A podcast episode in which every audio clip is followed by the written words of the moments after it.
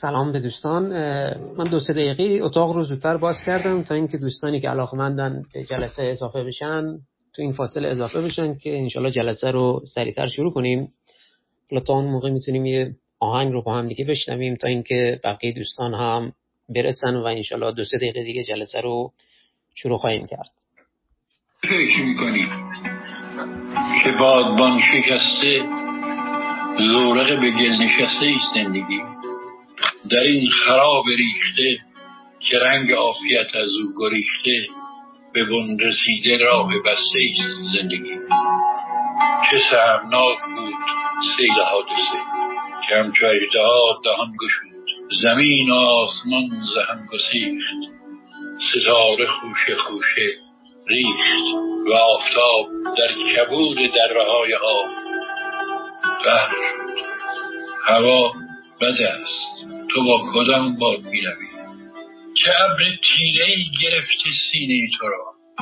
که با هزار سال بارش شبانه روز هم دل تو وانه می شود چه تازیانه ها که با تن تو تاب عشق آزمود.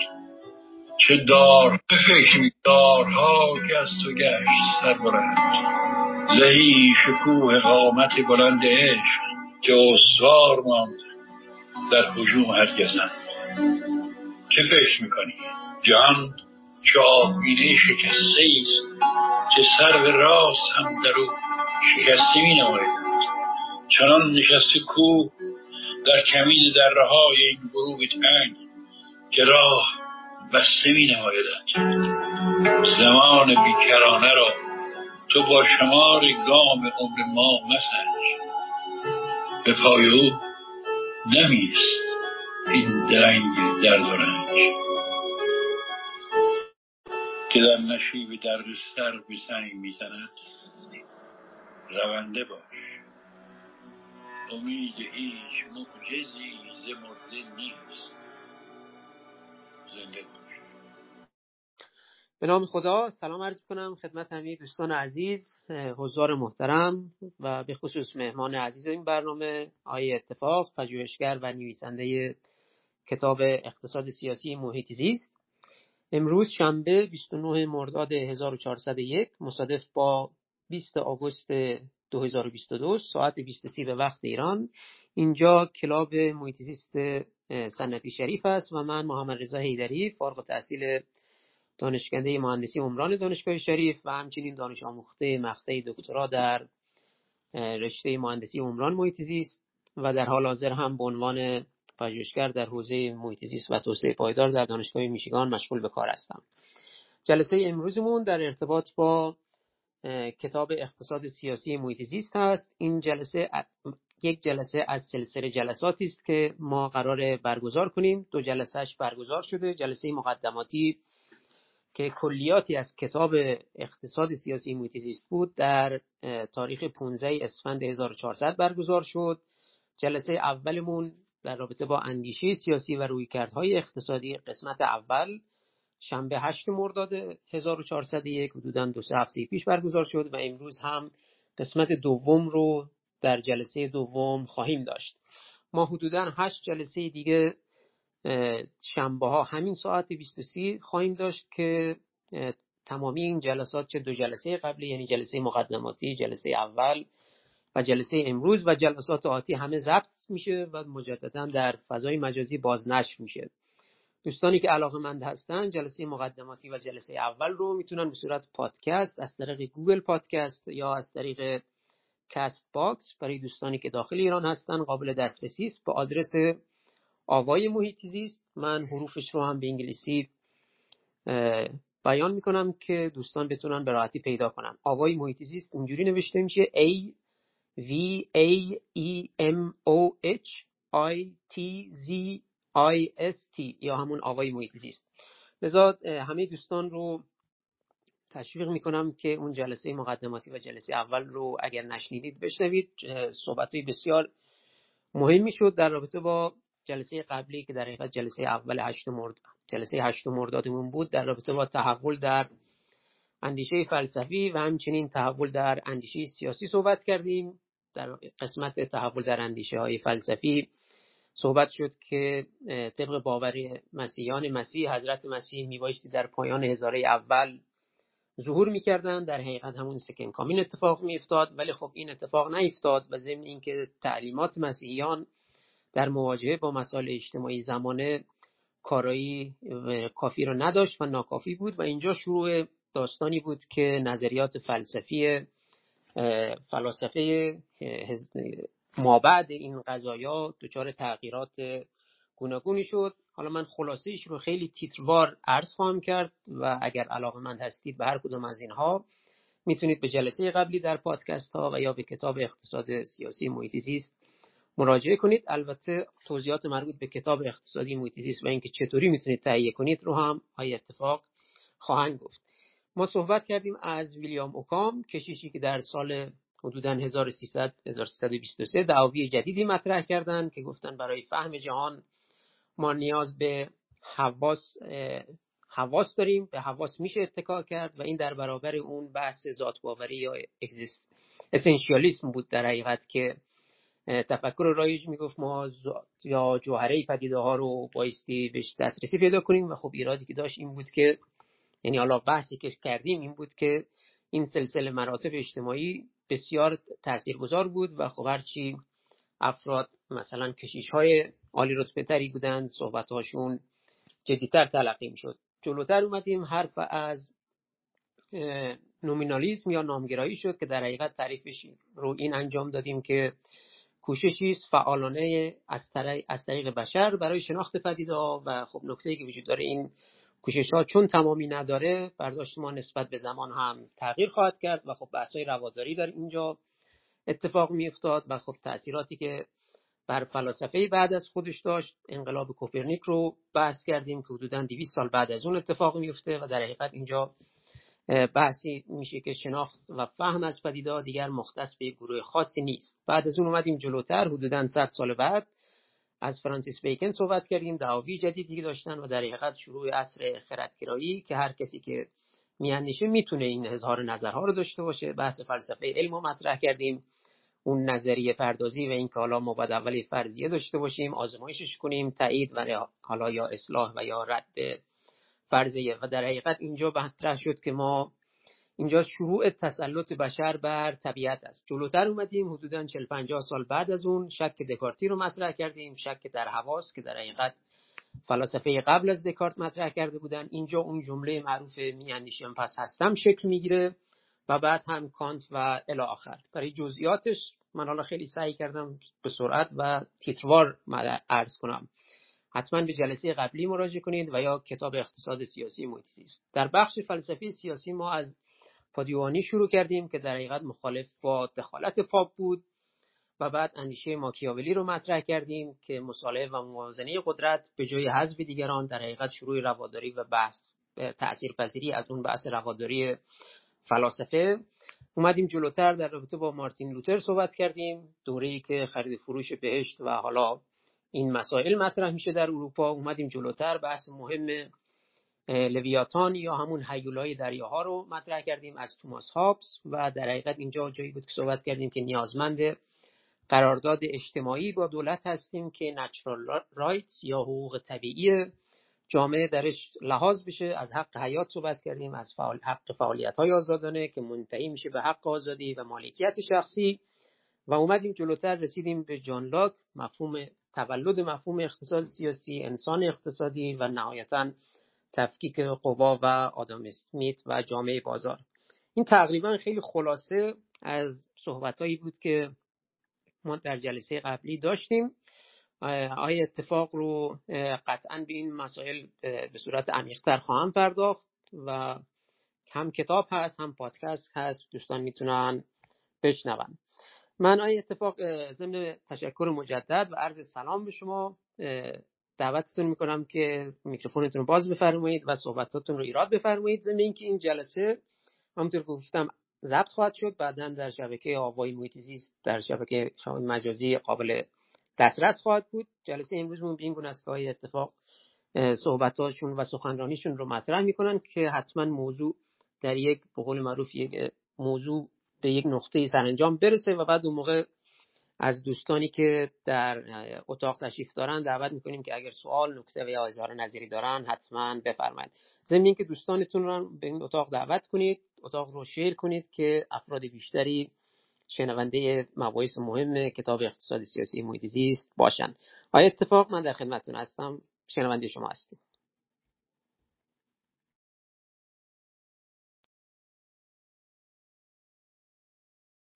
خب من سلام عرض می‌کنم خدمت همه عزیزان حوزه در این جلسه و همراهان این جلسه و دوستانی که بعدا به این اتاق خواهند پیوست و شنوای مطالب ما در این حوزه خواهند. امروز 22 مرداد 1401 13 آگوست 2022 و این همونطور که آقای هیدری عزیز گفتن دومین جلسه ما البته ما یه جلسه مقدماتی داشتیم و یه جلسه اول این جلسه دوم ماست.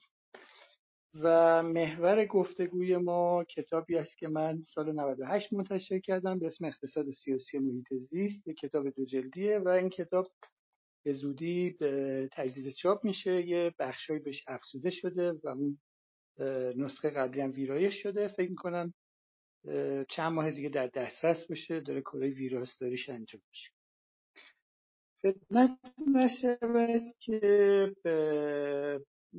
ما در جلسه قبلی و این جلسه در مورد اندیشه سیاسی و رویکردهای اقتصادی صحبت کردیم و محور گفتگوهای ما در جلسه پیش تحول در اندیشه فلسفی و تحول در اندیشه سیاسی بود و امروز میریم یه بحث جدیدی رو آغاز می‌کنیم. منتها من فقط می‌خوام یه به چند تا نکته در جلسه پیش اشاره کنم که اون نکات مهمه. یه بحثی که بعضی از دوستان مطرح می‌کنن این هستش که اصولا به چه دلیل ما باید مفاهیم فلسفی رو باش سر کار داشته باشیم؟ جایی که داریم راجع محیط زیست و اینا صحبت می‌کنیم. میگن که گفته می‌شود که در گذشته یه بردی بوده به اسم ملاحادی سبزواری و ایشون به ایشون اطلاع میدن که یه دستگاهی اومده به اسم فوتوگرافی و این می‌تونه یه تصویری رو ایجاد کنه از افراد و حاج ملاحادی سبزواری میگه که خب ایشون یه فیلسوفی بوده و آشنا به مفاهیم فلسفی بوده. میگه که طبق قواعد حکمت قدما در واقع کیفیات قابل انتقال نیست و اصلا اصولا همچی چیزی به لحاظ فلسفی امکان نداره که شما بتوانید یک عکسی رو از یه چیزی تهیه کنید و این به لحاظ فلسفی میسر است باز گفته میشه که ناصر شاه دستور میده که مثلا برن از این آقای حاج ملاحادی سبزواری عکسی رو با اون دستگاه فوتوگرافی که از اروپا وارد شده بود بگیرن و بهش نشون بدن و اونم شگفت زده میشه و اینجا همون جایی هستش که نشون میده که فلسفه می‌تواند به جای اینکه پیشرو علم باشد چند گام هم عقبتر از علم باشه و بنابراین همه اون تحولات مهمی که در یه جامعه رخ میده چه به لحاظ علمی چه به لحاظ اجتماعی زیربناهای فلسفی داره در اندیشه فلسفی افراد. نباید اینا رو دست کم گرفت و در جلسات بعدی وقتی میریم سر وقت نظریه های مختلفی که در حوزه اقتصاد سیاسی محیط زیست مطرح میشه می‌تونیم رابطه این مفاهیم فلسفی رو این زیربناهای اندیشه فلسفی رو در اون آرا و عقاید و نظریات که موضوع بحث ماست در واقع جستجو کنیم و بیابیم و بدونیم که این ارتباط به چه شکل آقای هیدری توضیح خوبی در مورد جلسه گذشته دادن. ما در جلسه گذشته در مورد تحول اندیشه فلسفی تحول اندیشه سیاسی ظهور مدرنیته ظهور فردگرایی و سوبژکتیویسم فلسفی صحبت کردیم که اینا بحث مهمیه. من توصیه می‌کنم دوستانی که اون جلسه رو گوش نکردن حتما دوباره مراجعه کنن بهش. درباره تحول اندیشه سیاسی تئوریزه کردن دولت توسط یه سری اندیشمندان مثل ماکیاولی، ژان بودن، توماس هاب صحبت کردیم و در برابر اونو اندیشمندانی هم بودن که به جای اینکه در تلاش باشن که تئوریزه کنن دولت رو چون این دولتی که داشتن تئوریزه می‌کردن به وجود اومد و تبدیل به دولت های متقه شد تلاش کردن که دولت اندیشه رو مطرح کنن برای مهار دولت. این بحث مهم مطرح شد که به موازات تعریف حقوق طبیعی یعنی حق حیات حق آزادی و حق مالکیت و مفاهیمی نظیر این و همزمان تحول در اندیشه فلسفی و تولد فردگرایی و سوبژکتیویسم فلسفی این معنا ایجاد شد که ما از یه دوره به بعد در دوران مدرن انسان صاحب حق متولد شد و جامعه مدرن تجمع افراد صاحب حقه و یعنی افراد در یک در جامعه از یه حقوق برابری برخوردارن و این شالوده جامعه مدرنه خب خدمتون هست شود که دست آخر رفتیم سراغ بحث اقتصاد سیاسی یا سیاست اقتصادی. و این بحث مطرح بود که امر سیاسی باید بر امر اقتصادی فرمان براند یا امر اقتصادی باید بر امر سیاسی فرمان براند. یه مثالی رو من خدمت دوستان عرض کردم که توضیح دادم مثلا روسیه و آلمان دو تا نمونه خوبه از این دو تا شیوه دو تا روی کرد به طوری که روسیه مثلا وقتی که قصد داره که حمله نظامی به اوکراین بکنه آن چیزی که براش اولویته امر سیاسیه و امر اقتصادی دست پایین رو داره. چرا دست پایین رو داره؟ برای اینکه خب وقتی که یه حمله نظامی رخ میده تبعات اقتصادی داره ممکنه تحریم رخ بده.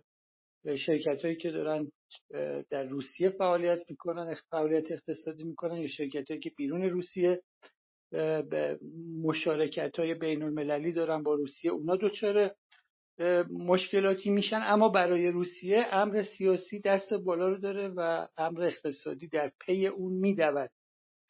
در حالی که در مثلا آلمان امر اقتصادی دست بالا رو داره و امر اقتصادی سوار بر اسب امر سیاسیه و در همین ماجرای اوکراین وقتی آلمان می‌خواد روسیه رو تحریم کنه خیلی با احتیاط این کار رو می‌خواد انجام بده و و اینکه هم به لحاظ انرژی وابسته است و هم فعالیت های اقتصادی وجود داره که وابستگی هایی به روسیه داره و بنابراین بیش از اون که نگران پیشبرد اهداف سیاسی باشه باید پیشبرد اهداف اقتصادی رو مد نظر قرار خب این اون بحثیه که جلسات قبل مطرح شد. اگر اجازه ما بریم امروز سراغ قسمت دوم جلسه خودمون یعنی اندیشه سیاسی و رویکرد اقتصادی بخش دوم. خدمتتون هست شود که اجازه بدید جلسه امروز رو با این بحث مطرح کنید که ما همواره چه به لحاظ فردی و شخصی و چه به لحاظ اجتماعی با این پدیده مواجه هستیم که یه تمایز یا تعارضی بین ترجیحاتمون و بین منافع و مصالح ما وجود داره. یعنی مثلا فرض کنید که ما ممکنه خیلی علاقمند باشیم که غذاهای فست فود بخوریم یا مثلا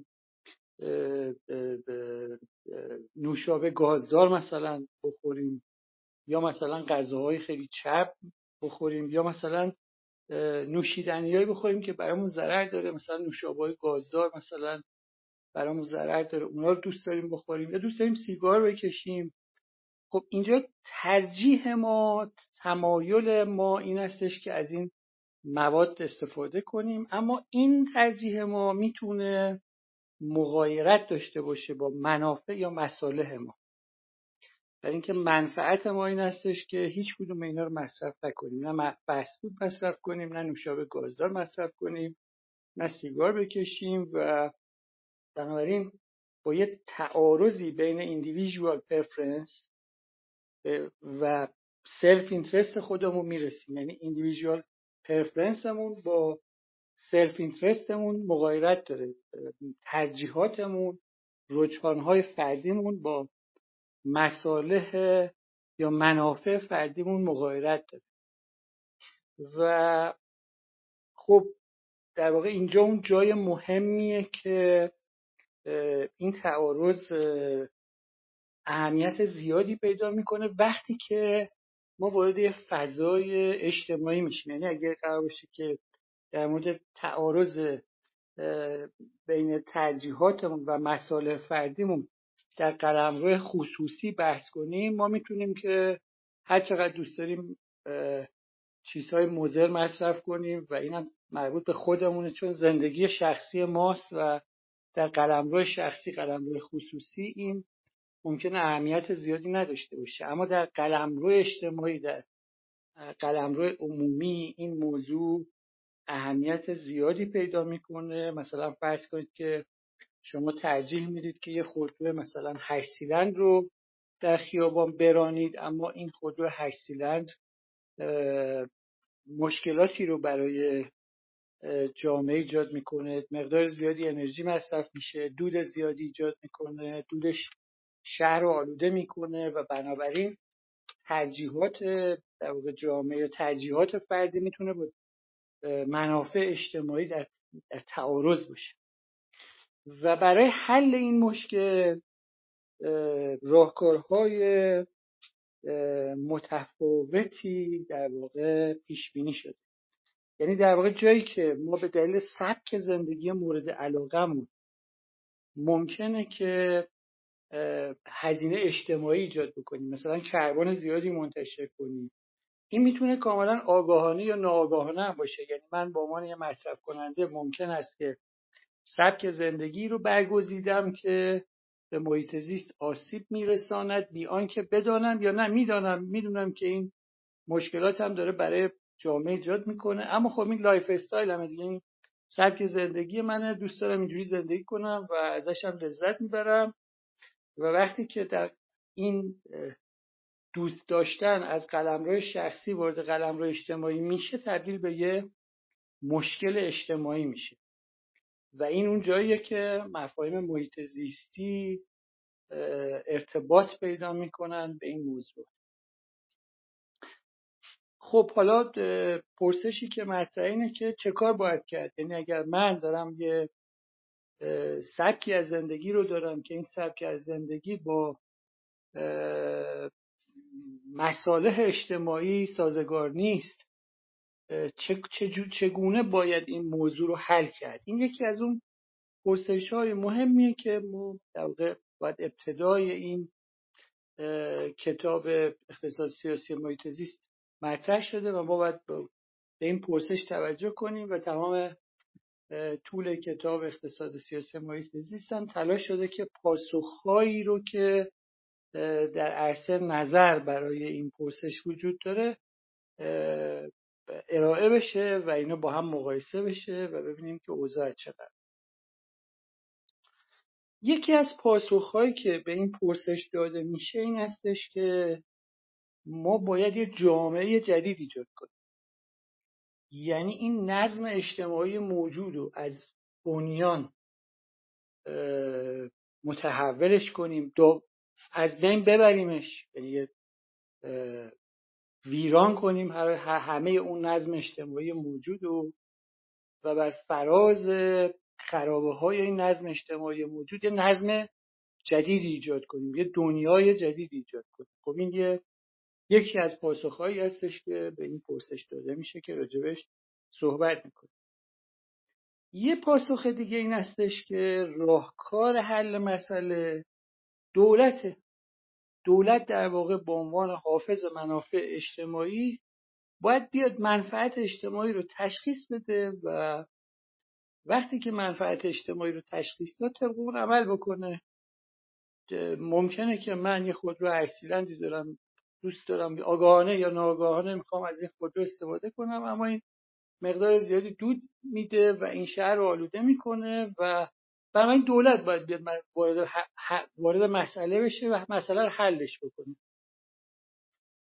پاسخ سومی که میشه به این پرسش داد این هستش که یعنی پاسخ سومی که به این پرسش می‌دهند این هستش که برخلاف تصور رایه چیز نیازی به دخالت دولت نیست و سازوکار بازار و قیمت ها خود به خود مسئله رو حل می‌کنند و اصولا خود دولت بخشی از مشکله چون شما خیلی جا می‌بینید که اون دولتی قرار است بیاد مشکلات رو حل کنه خودش مشکلاتی رو ایجاد می‌کنه و بنابراین اینم یه پاسخ به این مسئله.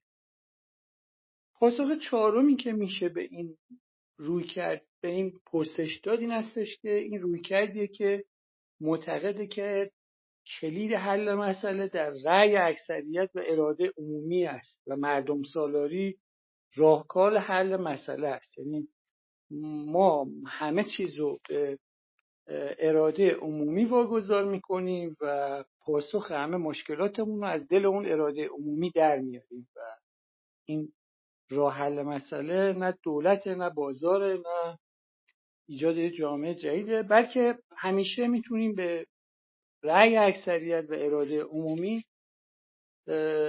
اتکا کنیم و مشکلاتمون رو در واقع اونجوری حل بکنیم. با اتکای به اراده عمومی حل بکنیم. خدمت شما هست شود که یک پاسخ پنجمی هم من الان اینجا اینجا آوردم که اینم مطرح کنم. و بعد بریم سراغ بررسی این پاسخ ها چون اینجا فضاییه که داریم به تدریج وارد فضای اقتصاد سیاسی میشیم. اقتصاد سیاسی محیط زیست میشیم. پاسخ پنجمی هم که وجود داره این هستش که راهکار ما برای حل مسئله اتکاب سنت هاست چون خیلی از چیزها رو شما نمی‌توانید در اراده عمومی یا آنچه که دولت می‌خواد مثلا مقرر کنه یا چیزای شبیه به این پیدا کنید و باید وارد فضای فضایی بشید که با استفاده از سنت ها و مناسبات اجتماعی حاکم مناسبات اجتماعی تاریخی در اون حوزه ها برید راه حل پیدا کنید. همه ما می‌دونیم که وقتی مثلا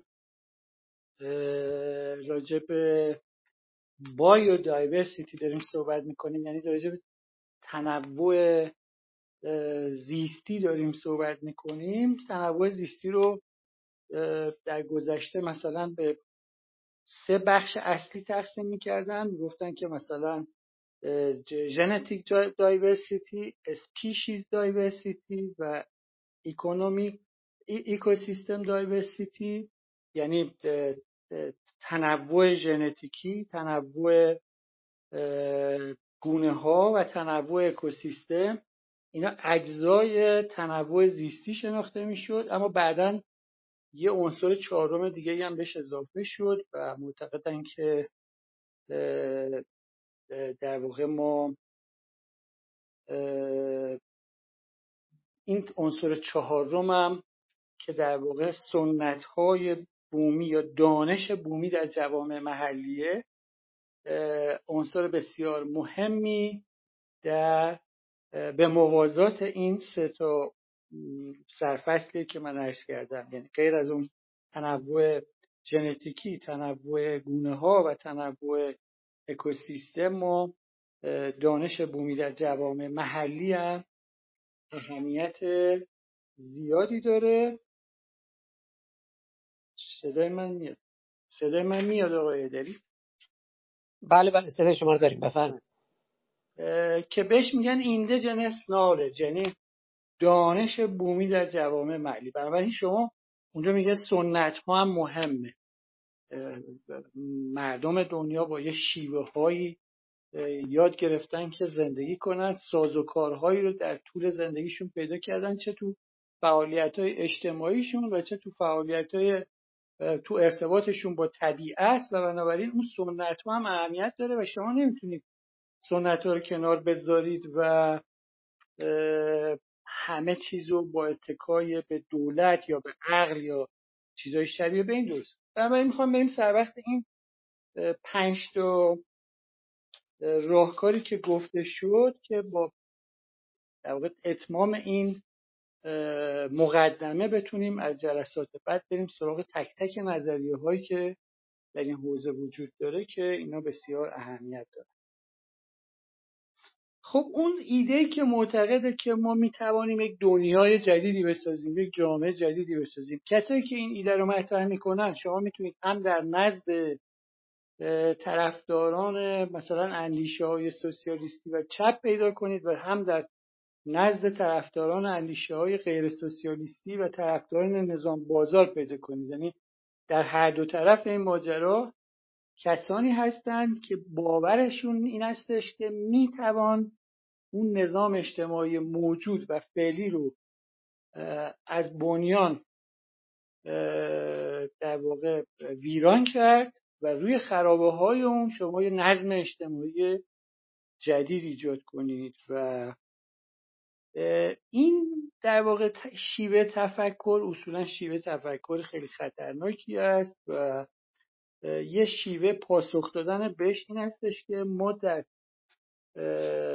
اصولا در با سه جور پدیدار مواجه هستیم. ما پدیدارایی رو داریم که مبتنی بر نظم طبیعی هستن مثل مثلا گردش زمین دور خورشید یا گردش ماه دور زمین. اینا نظمی که طبیعی و انسان درشون دخالتی ندارد.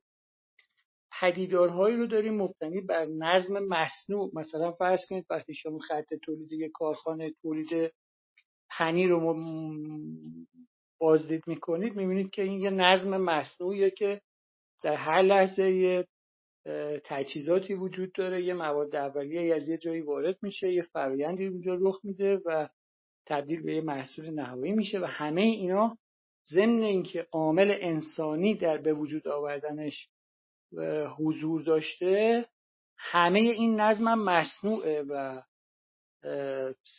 ساخته افراد مشخصی.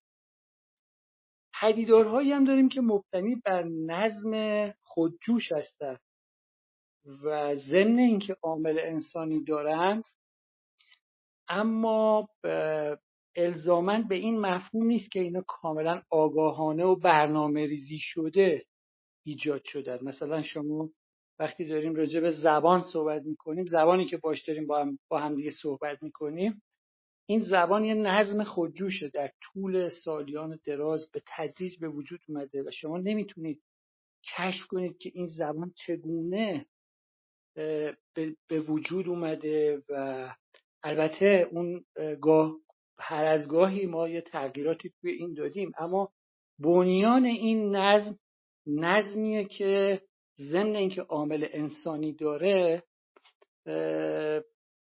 به رغم اینکه انسان درش دخالت داشته اما آگاهانه و برنامه ریزی شده نیست و به مرور زمان برای فائق اومدن بر مشکلات و مسائل و اینا به وجود اومده و شکل گرفته و شما نمی‌تونید اینو به این راحتی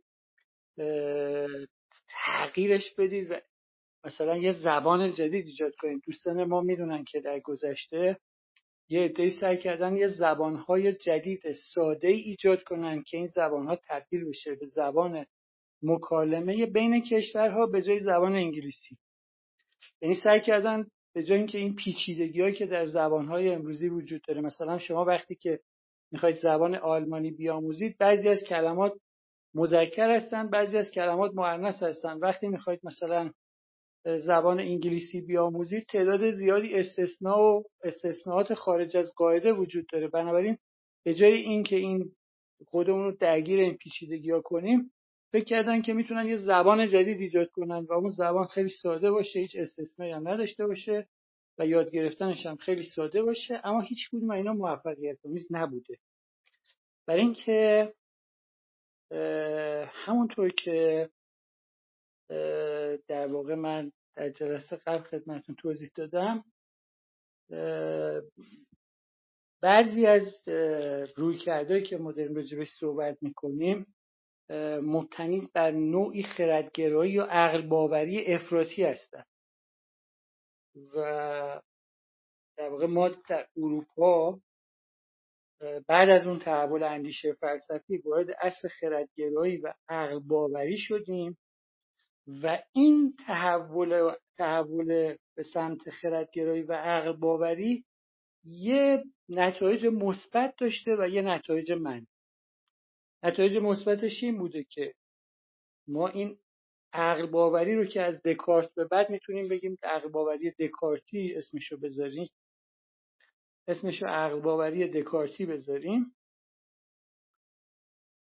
وجه مثبت این عقل باوری دکارتی و خردگرایی خردگرایی که راجع به فرانسیس بیکن نسبت دادیم منجر به انقلاب صنعتی میشه و تحول علوم فناوری و پیشرفت‌های عظیم در دانش بشری رو در پی میاره و همه اون زندگی که ما امروز داریم که چه در عرصه علوم و چه در عرصه عرصه های متنوع زندگی در واقع می‌تونیم از سطح بالایی از فناوری و علوم و این استفاده کنیم. حاصل این گرایش به خردگرایی و عقل مثلا فرض کنید که وقتی اون برادران ویلبر رایت مثلا میرن هواپیما رو اختراع می‌کنن این یه جور عقل باوریه برای اینکه تا قبل از اون کسی که پرواز نمی‌کرده که همه فهم همه فهم کردن که باید روی زمین راه برن یا روی زمین حرکت کنن. یه عده عقل باورانه میرن سر وقت آسمان و فهم کنن که می‌تونن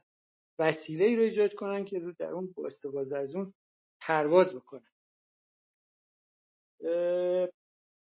این عقل باوری دکارتی جنبه خیلی منفی هم داره و جنبه منفیش این هستش که به این سوء تفاهم منجر میشه یا شده که عقل یه قدرت و ظرفیت نامحدودی داره و می‌تونه همه نسبای خودجوشی رو که عرض کردم رو ساقط و نابود کنه و به جاش یه نسبای جدیدی رو ایجاد بکنه. شما اینو می‌تونید هم در عرصه های طبیعی سراغ بگیرید و هم می‌تونید در عرصه های اجتماعی سراغ بگیرید. در عرصه های طبیعی با مثلا مثال محیط زیستی میشه اینجوری توضیحش داد که ما در واقع سه تا نسل تفکر محیط زیستی در طول تاریخ داشتیم.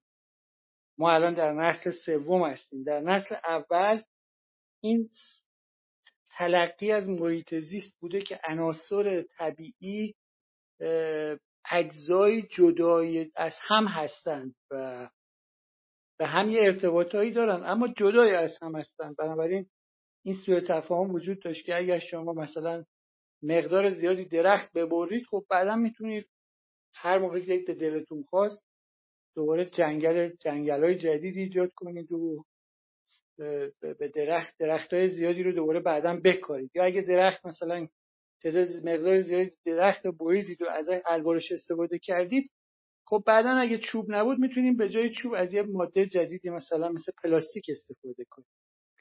این نسل اول نسلیه که اجزای در واقع محیط زیستی رو اجزای منفک از هم میپنداره و تصور می‌کنه. در نسل دوم نسل دوم تفکر محیط زیستی ما شاهد روی کردی هستیم که معتقده که اینا یه ارتباط ارتباط زیادی با هم دیگه دارن و معتقده که اینا یک پارچه هستن. این عناصری که وجود دارن عناصر طبیعی اینتگریتد هستن یا یک پارچه هستن به هم متصل هستن اما هنوز به اهمیت یا جدیت میزان اثرگذاری این اجزا پی نبرده در پی برده نشده در نسل دوم. و در نسل سوم تفکر محیط زیستی که ما الان در درون اون نسل قرار داریم دیگه اصلا ما راجع به اجزای محیط زیستی صحبت نمی کنیم بلکه راجع به یک کل پیوسته ای صحبت می کنیم که این کل پیوسته ارتباط لاینفکی با هم دیگه داره و نابودی مثلا یه پشه یا یه حشره در یه جایی توی دنیا توی صحرای دیگه می‌تونه تحولات زیادی در یه جای دیگه سرای سیاره زمین ایجاد بکنه بیان که ما بتونیم یا قادر باشیم ارتباط اینا رو با همدیگه درک بکنیم. و بنابراین وقتی که میریم سر وقت اون نسل اول تفکر محیط زیستی و تا حدودی نسل دوم تفکر محیط زیستی شاید اون عقل باوری هستیم. یعنی اون عقل باوری که قدرت نامحدودی برای عقل انسان قائله و تصور می‌کنه که ما می‌توانیم به همه اجزای محیط اون پی ببریم. خب این همونطور که من در جلسه قبل راجبش صحبت کردیم. عرض کردم که در واقع خردگرایی بیکنی یا عقل باوری دکارتی به اینجا منتهی میشه که ما می‌توانیم همه طبیعت رو تسخیر کنیم و برایش مسلط بشیم و هیچ چیز نادانسته درش وجود نداشته باشه. الان دوستانی که تو حوزه محیط زیستی یا مثلا مدل سازی های مثلا هواشناسی یا چیزای شبیه به این کار می‌کنن می‌دونن که شما پیچیده ترین مدلایی رو که درست می‌کنید برای در حوزه محیط زیستی انقدر عوامل زیادی وجود داره که می‌تونن همه اینا رو در واقع تحت تاثیر قرار بدن و شما تو هر مدلی که می‌سازید در واقع تعداد کمی از عناصر رو درش دخالت می‌دید و مجبورید که ساده سازی بکنید برای اینکه بتونید یه مدل مدل سازی بکنید توی مفاهیم پیچیده‌ای که اونجا وجود داره. بنابراین این بچه منفی عقل باوریه دیگه. مثلا شما اون سیلی که در دروازه قرآن شیراز رخ داده بود این خودش یه شکلی از این عقل باوریه یعنی یه مسیری که در گذشته مسیر رودخانه آب بوده اینو میبندن میگن که ما بر همه چیز آگاهیم و می‌دانیم می‌دونیم که با بستن این رودخانه هیچ مشکلی به وجود نمیاد چون در اون کسی که داره این کارو می‌کنه خیلی عقل باورانه دست به این اقدام می‌زنه و بر این گمانه که خب مثلا در طول ده سال گذشته یا 20 سال گذشته یه قطره آب هم از اینجا رد نشده و بنابراین ما می‌تونیم تمام این مسیر رودخانه رو بپوشانیم از ساختمان و نمی‌دونم تاسیسات و اینا و بعد وقتی که یه بحران جدید آبی به وجود میاد متوجه میشن که اون تلقی اونا نسبت به اون فضا اشتباه بوده و باز دوباره یه گزارشی رو من دیروز میدم که توی یزد مثلا یه رودخانه بوده که سالهای زیادی اونجا آبی رد نمی‌شده. بعد وقتی سیل اومده مثلا حجم زیادی آب از اونجا از اون مسیر رد شده و یه مشکلات ایجاد کرده. منظورم این استش که اینا رویکردهای عقل باورانه در عرصه علوم طبیعی در, در مواجهه انسان با طبیعت. و شما می‌تونید این عقل باوری رو در عرصه اجتماعی هم پیدا کنید. در عرصه اجتماعی مثلا فرض کنیم که به نظرم میاد که مثلا دو تا انقلاب رو با هم مقایسه کنید انقلاب فرانسه و انقلاب انگلستان. انقلاب فرانسه 1789 1799 بوده و انقلاب شکوهمند انگلستان 1688 بوده. در انقلاب انگلستان انقلابیون تلاش کردند که دولت وقت و پادشاه وقت و وادار کنن که ضمن اینکه داره سلطنت می‌کنه تن به حاکمیت قانون و نظام مشروطه بده و تن به پارلمانتاریسم یعنی سعی کردن با اتکا به اجزای موجود اون نظم اجتماعی موجود که سلطنته تغییراتی بدن تا بتونن اون نظم اجتماعی موجود رو بهبود بدن. در حالی که اشتباهی که در فرانسه رخ داد که متأثر از اون اندیشه های روسو و اینا بود این بود که اون انقلابیون فرانسه هر آن چیزی که در گذشته وجود داشت هر نظم اجتماعی که در گذشته وجود داشت همه اون نابود کردن زیر پا گذاشتن همه اون رو خراب کردن و می‌خواستن روی اون نظم گذشته یه نظم جدید ایجاد بکنن. و این تبدیل شد به یه دریای خون در انقلاب فرانسه همونایی که انقلاب کردن چندی بعد چند سباه بعد گردن زده شدن با گیوتین و اون انقلاب ثمری نداشت و و شما می‌بینید که وقتی به این شیوه تفکر در حوزه اجتماعی می‌رسیم اون شیوه تفکری که فکر می‌کنه ما می‌تونیم همه اون نظمای اجتماعی رو همه اون نظم های خودجوشی رو که عرض کردم رو از بین ببره می‌تونه یه نظم اجتماعی جدید درست کنه که اون نظم اجتماعی جدید خیلی راحت ساده کار می‌کنه و هیچ مشکلی نداره. الان شما مثلا عرض کردم هم توی اندیشه های مثلا چپ می‌تونید اینو پیدا کنید هم در بین طرفداران مثلا نظام بازار می‌تونید یه افرادی رو پیدا کنید. بین طرفداران نظام بازار مثلا لیبرتاریان ها هستن و بین طرفداران مثلا اندیشه چپ فرزن در حوزه محیط زیست مثلا اکوسوسیالیست هستن. یعنی اونا میگن ما این نظم موجود رو از بین می‌بریم. هر دوتاشون میگن هم لیبرتاریان ها هم اکوسوسیالیست ها با وجود اینکه کاملا از لحاظ بنیان نظری یکشون کاملا چپه و یکشون کاملا راسته اما هر دوتاشون معتقدن که ما می‌توانیم همه اون نظم اجتماعی موجود رو از بیخ به هم بریزیم از بین ببریم و یه نظم جدید ایجاد کنیم و همواره این اندیشه در طول تاریخ نشون داده که این تفکر تفکر خطرناکی بوده و جامعه رو با بحرانهای بسیار بزرگی مواجه کرده. این تلقی ساده انگارانه که ما یه ظرفیت نامحدودی بر عقلمون قائلیم و همه اون سنن گذشته رو همه اون مناسبات تاریخی اجتماعی رو می‌تونیم نابود کنیم و یه مناسبات جدیدی رو یه شبه خلق و ساعه درست کنیم و برپا کنیم.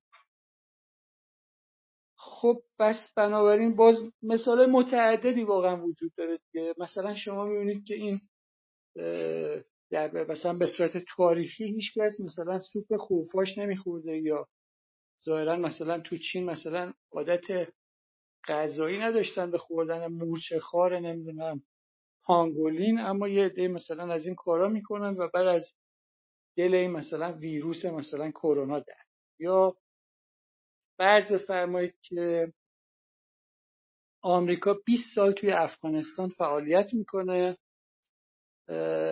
قانون مدنی آمریکا رو میارن تو افغانستان که اجرا کنن. 20 سال آمریکا تلاش می‌کنه که این قانون مدنی رو اونجا ایجاد بکنه جا بندازه و روزی که داره از افغانستان خارج میشه و دوباره طالبان برمیگرده به افغانستان هنوز بعد از 20 سال هنوز آمریکایی پای پشون از افغانستان بیرون نذاشته بودن به جای قانون مدنی آمریکا در عمل قانون حنفی اجرا می‌شد و این نشون میده که شما نمی‌تونید عقل باورانه اون نظم و سنت های اجتماعی رو که توی جامعه وجود داره در نظر نگیرید دور بندازید و در واقع نظم اجتماعی جدید ایجاد کنید.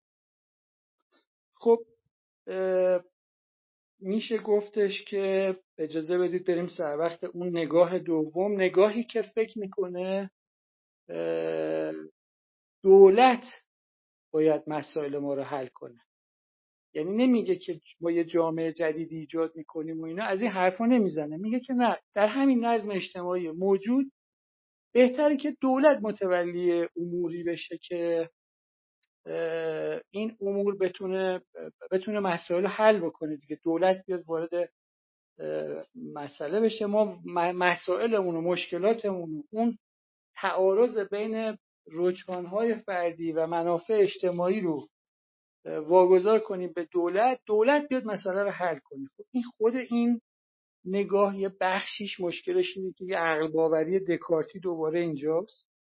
یعنی فرض می‌کنه که یه عده در دولت با من سیاست مدار و کارگزار دولتی یه عقل نامحدودی دارن که می‌تونن به جای همه جامعه تصمیم بگیرن و خوب و بد تشخیص بدن و ضمن اینکه اصلا خیرخواه جامعه هم هستن دیگه یک منفعت شخصی ندارن.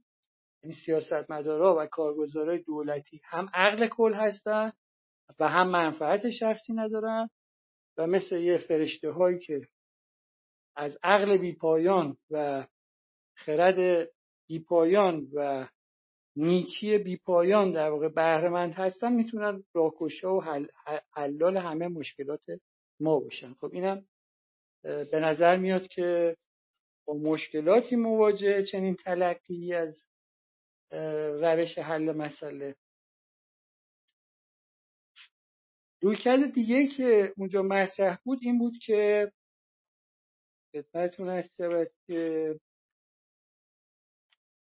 ادعا می‌شد که خب نیازی اصلا به دخالت دولت نیست. یعنی یه, یه راه حلم این بود. می‌گفتن که طرفدارای مثلا برخی از طرفداران نظام بازار معتقدن که اصلا شما مسئله رو بدون نیاز به دولت می‌تونید حل کنید. اصلا برخی از طرفداران نظام بازار هستن که معتقدن که نیازی به وجود دولت نیست. یعنی لیبرتاریان هایی هستن که معتقدن ما اصلا به چیزی به اسم دولت نیاز نداریم.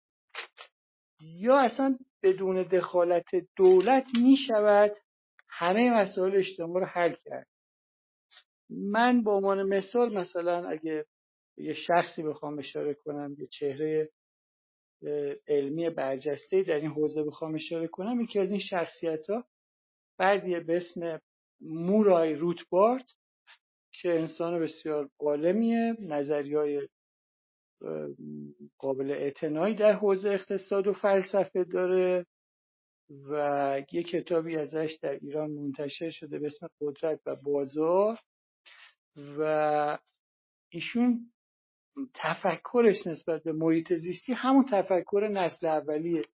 یعنی میگه ایشون میگه که البته خب این نوشته های ایشون هم مال مثلا دهه 1970 و ایناست دیگه. حالا مثلا اون دوران هم هنوز هم دانش محیط زیستی زیاد نبود هم بحران های محیط زیستی زیاد نبود. به حال اون تفکر اینه که خب حالا اگه ما جنگ جنگل های زیادی رو بریدیم تبدیل شد به الوار. ما این الوار رو احتیاج داریم برای تولید. اگه الوار کم شد خب بعدا بازار می‌تونه یه جای ماده دیگر رو جایگزین کنه به جای الوار از یه چیز دیگه استفاده کنه. بله میشه این کار کرد.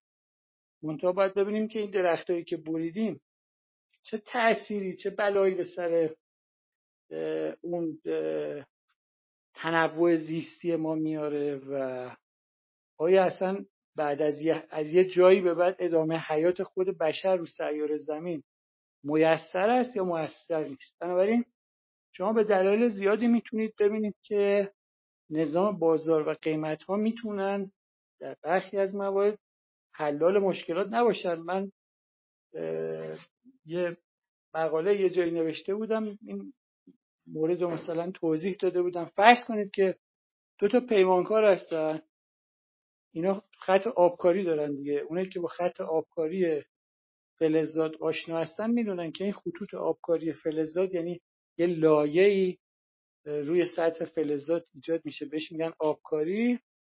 اینا وقتی که دارن با این وانهای مخصوص آبکاری کار می‌کنن پسماندای اینا بسیار سمیه دیگه. مقدار زیادی سیانور و فلزات سنگین و اینا داره. اگه اینا رو در تصویه در واقع شیمیایی بکنن و مراقبت کنن که مشکلی برای این یعنی مراقبت کنن که پسماندا وارد آب وارد آب نشه وارد سفرهای زیرزمینی نشه. خب این روشه که باید اجرا کنن به لازم محیط زیستی مقرراتی هم برای این حوزه حاکمه.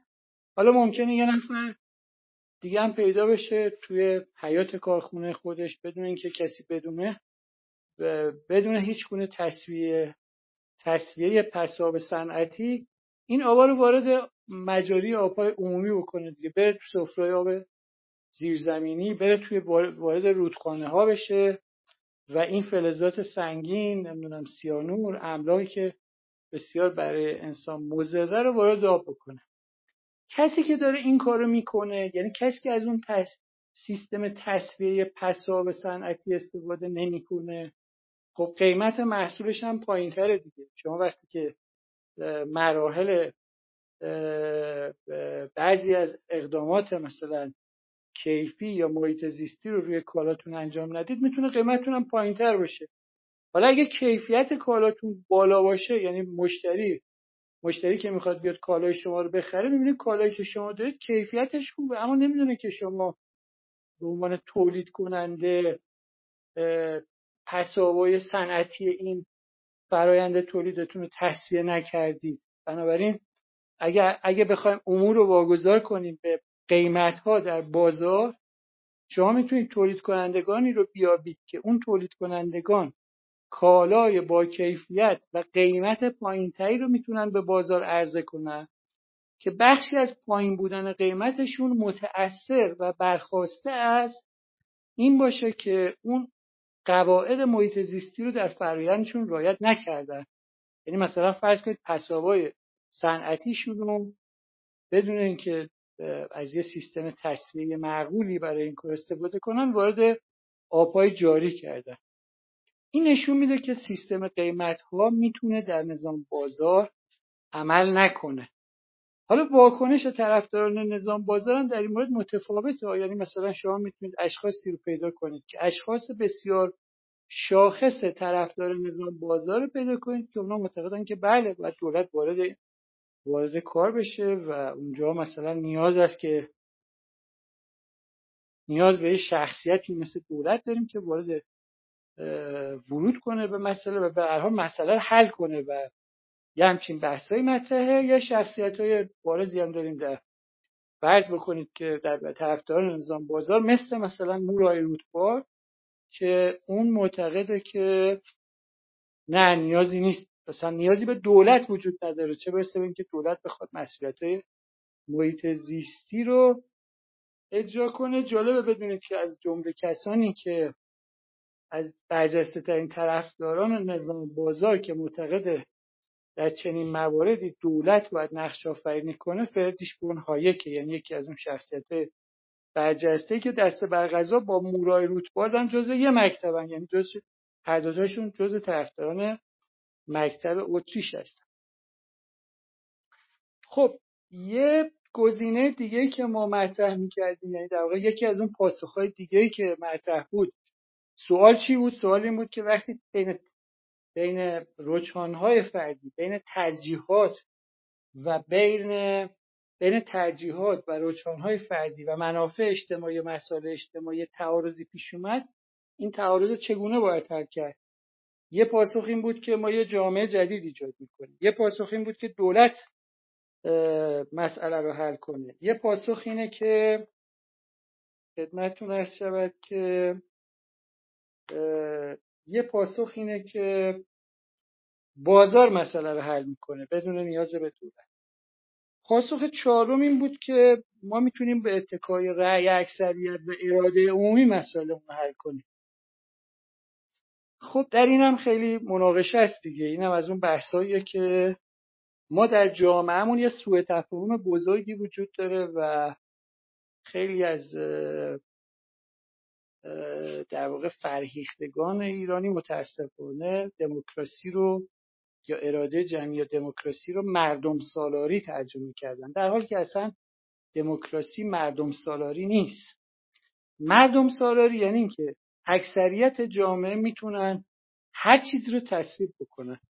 خب اکثریت جامعه می‌تونن چیزهای خطرناکی رو تصویب بکنن که به صلاح جامعه نباشه. یعنی دموکراسی حاکمیت قانونه نه مردم سالاری. یعنی مردم اراده جمعی یا اکثریت جامعه نمی‌توانند مثلا حقوق فردی رو زیر پا بذارن. همون حقوق طبیعی که گفتیم جان لاک گفته حق حیات حق آزادی حق مالکیت رو نمی‌تونن زیر پا بذارن. حتما مطلع هستید که بعضی از این قبایل بدوی وجود داشتن که معتقد بودن باید مثلا ماهی یا هر فصل مثلا یکی از اعضای قبیله رو قربانی کنن. یعنی یه نفر انسان رو برمی داشتن میبردن در یه فصلی در یه موعدی در یه دوره ای اینو قربانی می‌کردن. حیات اینو ازش سلب می‌کردن و می‌گفتن که این باید ارواح اجدادمون مثلا ما رو ببخشن و این خدایان از ما راضی باشن باید یه نفر قربانی کنیم. یعنی اکثریت یه جامعه می‌تونه معتقد به یه چیزایی باشه که این صلاح جامعه نباشه. شما می‌دونید که از اراده عمومی و عقل جمعی مثلا فاشیسم ظاهر میشه دیگه. هیتلر از درون همین دموکراسی که معتقد دموکراسی مساوی است با مردم سالاری بیرون میاد. و البته ترامپ هم جزو کسایی هستش که از نظام دموکراتیک بیرون میاد و سعی می‌کنه که به سمت نجات پرستی زن ستیزی بره. سعی می‌کنه که اقداماتی رو بکنه که نشون میده که اعتقادی به مصلحت جمعی نداره. مثلا از همه معاهدات بین المللی خارج میشه. و یه جوری بیاعتقادی به حاکمیت قانون داره. منتها خب بالاخره توی ایالات متحده اون نظام قضایی یه جایی جلوشو می‌گیره و رسانه ها خیلی اقدام می‌کنن علیش. بنابراین می‌خوام بگم که در, در, در, در تحلیل این روی کردی که معتقد مسائلمون رو می‌تونیم با رأی اکثریت اراده عمومی یا عقل جمعی در واقع حل و فصل کنیم این اشکال بزرگ هست که ما نمی‌تونیم این, این, این چنین این چنین بکنیم مسائلمون اینجوری حل بکنیم. دموکراسی معنیش حاکمیت قانونه و این قانون متأثر از مجموعی از مناسبات تاریخی اجتماعی که از دل یه جامعه بیرون میاد و نمیشه که یه شبه یه بیان برای خودشون یه سری قوانینی رو بس کنن و حقوق فردی افراد دیگر رو همون نچرال رایتسی که جان لاک می‌گفت و زیر پا بذارن. همجور که جلوتر میریم به اون چیزایی که در گذشته گفتیم به اون مواد و مسائلی که در گذشته راجعش صحبت کردیم نیاز پیدا می‌کنیم دیگه. خب به نظر میاد که آخرین پیشنهادی که مطرح بود این بود که از سنت کمک بگیریم. یعنی سنت ها می‌تونن مسائل ما رو حل بکنن. خب یه جایی هم واقعا به جایی می‌رسیم که سنت ها هم خودشون با یه مشکلاتی مواجه هستن. حتما می‌دونید که مثلا در بعضی از مناطق ایران عقد میگن که عقد دخترموها و پسرموها تو آسمان بسته شده. یعنی یه دختر یا یه پسر که می‌خواد بره ازدواج کنه اجازه انتخاب فردی نداره آزادی فردی نداره. برای اینکه سنت ها بهش حکم می‌کنن که حتما باید بره با دخترموش یا پسرموش ازدواج کنه. و این سنت دیگه. یا مثلا می‌دونید که در برخی از مناطق مثلا جهان مثلا وجود داشته که تو برخی از مناطق مثلا کشورهای عربی مثلا جوامع عربی مثلا. این سنت بوده که دختر وقتی دختر به دنیا می اومده زنده به گورش می‌کردن چون معتقد بودن که یه فرزند خوب فرزند پسره و دختر مایه ننگه و دختر باید زنده به گور بکنن و خب این سنت دیگه و برای من به نظر میاد که سنت هم همه مشکلات ما رو حل نمی‌کنه. یعنی یه جایی در برخورد به با پوتین یه جایی در برخورد با سنت ها نیاز به عقل هستیم. یعنی عقل باید به کمک کنه تا مشکلاتمون رو حل بکنیم و سنت ها به تنهایی نمی‌تونن مسائلمون رو حل بکنن. مثلا باز یه مثال دیگه بزنم. توی بعضی از جوامع مثلا مثلا افغانستان شما شاهد این هستید که سنتی به اسم پوشش مثلا برغه وجود داره و خب این سنت دیگه اما محدودیت های اجتماعی برای افراد ایجاد می‌کنه. آزادی فردیشون رو سلب می‌کنه و این همه نمونهاییه که نشون میده که خدمتتون از شود که سنت هم پاسخگوی حل مسئله نیست.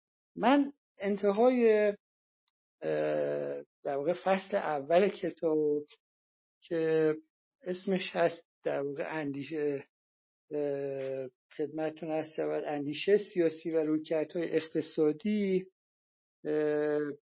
سعی کردم که در یه جنبندی همه این رویکردهایی رو که عرض کردم به دو تا چهره سیاسی و فلسفی برجسته نسبت بدم یکیش فردی به اسم جان دیویی و دیگری فردی به اسم هانا آرند جان دیویی معتقده که در واقع یک کسی باید قیم جامعه باشه برای اینکه جایی که مردم خودشون روچانهای فردیشون با منافعشون مطابقت نداره. دولت مثلا باید بیاد قیمشون باشه یا کسی دیگه باید این کار بکنه و هانا آرنت معتقد استش که در یه نگاهی کاملا متفاوت با جان دیوی معتقد استش که ما باید قلمرو دولتی رو مهار کنیم و دفاع از قلمرو عمومی انجام بدیم و هیچکی نمی‌تونه قیم جامعه باشه. من می‌خوام که اگه اجازه بدید با این مقدمه که عرض کردم یعنی این چیز همه چیزایی که گفته شد در این دو جلسه وجوهی از فصل یک کتاب اقتصاد سیاسی محیط زیست من هست و خب این البته تو این کتاب نسخه جدید هم یه چیزایی بهش اضافه شده که خب واقعا فرصت خیلی کمه دیگه اگه بخوایم به همه اینا بپردازیم. اما الان تصویر خیلی اولیه در مورد موضوع پیدا کردیم و ما اینجا فصل یک کتاب اقتصاد سیاسی محیط زیست و اگه بدید به پایان میرسونیم و جلسه بعد وارد فصول بعدی کتاب میشیم و البته مطالبی هست که من در فصل یک مثلا مطرح کردم. بعضیاش دیگه فرصت نیست هیچ وقت مطرح کنیم و بعضیاش هم در فصول بعدی مثلا مطرح می‌کنیم. از جمله اینکه مثلا تصور بفرمایید که برخی از دعاوی جان لاک در مورد حق حیات انسان دعاوی محیط زیستی هستند یه شخصیتی که ما ازش اسم نبودیم که در فصل یک در مورد اندیشاش صحبت شده دیوید هیومه. دیوید هیوم یه فیلسوف و اندیشمند برجسته انگلیسیه که از دوستان آدم اسمیت بوده و اون دیدگاه هایی رو مطرح کرده که کاملا مفاهیم محیط زیستی بنیادینیه. بعدا با اونا می‌پردازیم. بعضی از این موارد رو بهش اشاره می‌کنیم و بعضی از موارد هم نمی‌تونیم بهش اشاره کنیم چون وقتمون محدوده. بنابراین اگه اجازه بدید ما این مطالبی که من عرض کردم در این جلسه فصل یک رو بهش به پایان برسونیم و جلسه بعد وارد فصل دوم کتاب بشیم و فقط این نکته رو می‌خوام در پایان عرض کنم که آقای یزدانفر که از میزبانان محترم جلسه ما بودن یه پیامی قبل از جلسه دادن که مشکلی برشون پیش اومده و گفتم که ممکنم با تاخیر به این جلسه برسن و خب ما هر کدوممون هم یه جای دنیا هستیم دیگه. الان اختلاف ساعت های زیادی هم داریم. آقای هیدری که ایالات متحده هستن آقای یزدانفر آلمان هستن و منم الان که دارم با شما صحبت می‌کنم ایران هستم و بنابراین تفاوت ساعت هم زیاده و هماهنگی اینا مشکله. برخی از دوستانم به من پیام دادن که ما به دلیل اختلاف ساعتی که داریم ناچاریم که آفلاین برنامه رو استفاده کنیم. دوستانی هستن مثلا استرالیا هستن جای دیگه هستن و بنابراین این مشکل هم هست دیگه. در وقتی یه برنامه رو برگزار می‌کنیم که اعضای جلسه ما نقاط مختلف هستن پیدا کردن یه ساعتی که برای همه معقول باشه دشواره. منتها آقای محمد رضا حیدری عزیزمون که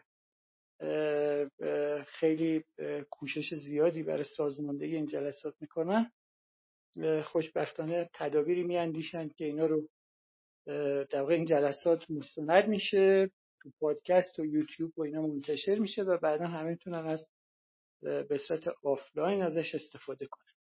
من تشکر می‌کنم که شنوای عرایز من بودید و اجازه می‌خوام که میکروفون رو خاموش کنم و ادامه جلسه رو به عهده آقای حیدری بزرگوار و اندیشمندمون قرار بدم. سپاس گذارم متشکرم اتفاق ممنون از اینی که این جلسه تشریف آوردید و ادامه فصل یک رو با هم دیگه جلو بردیم. همونجور که شما هم به درستی اشاره فرمودید این جلساتمون ضبط میشه و بعدا در فضای مجازی به آدرس آقای محیط زیست بازنشر میشه. من یک نمونهش رو هم اینجا پین کردم. یکی از پادکست های جلسه قبلی است که در دسترس دوستان هست که می‌تونن گوش بدن. خب ما الان تقریبا یک ساعت حدودا فکر می‌کنم حدودا یک ساعت از جلسهمون گذشته. شاید در حدود ده 15 دقیقه دیگه در خدمت دوستان باشیم. از الان به بعد هر کدوم از عزیزان اگر صحبتی نکته سوالی دارن لطفا دستشون رو بالا ببرن که من دعوت کنم تا مباحثشون رو مطرح کنن. آقای تفقدی من شما رو دیدم که دستتون رو بالا بردین دعوتتون کردم. صدای شما رو میشنویم.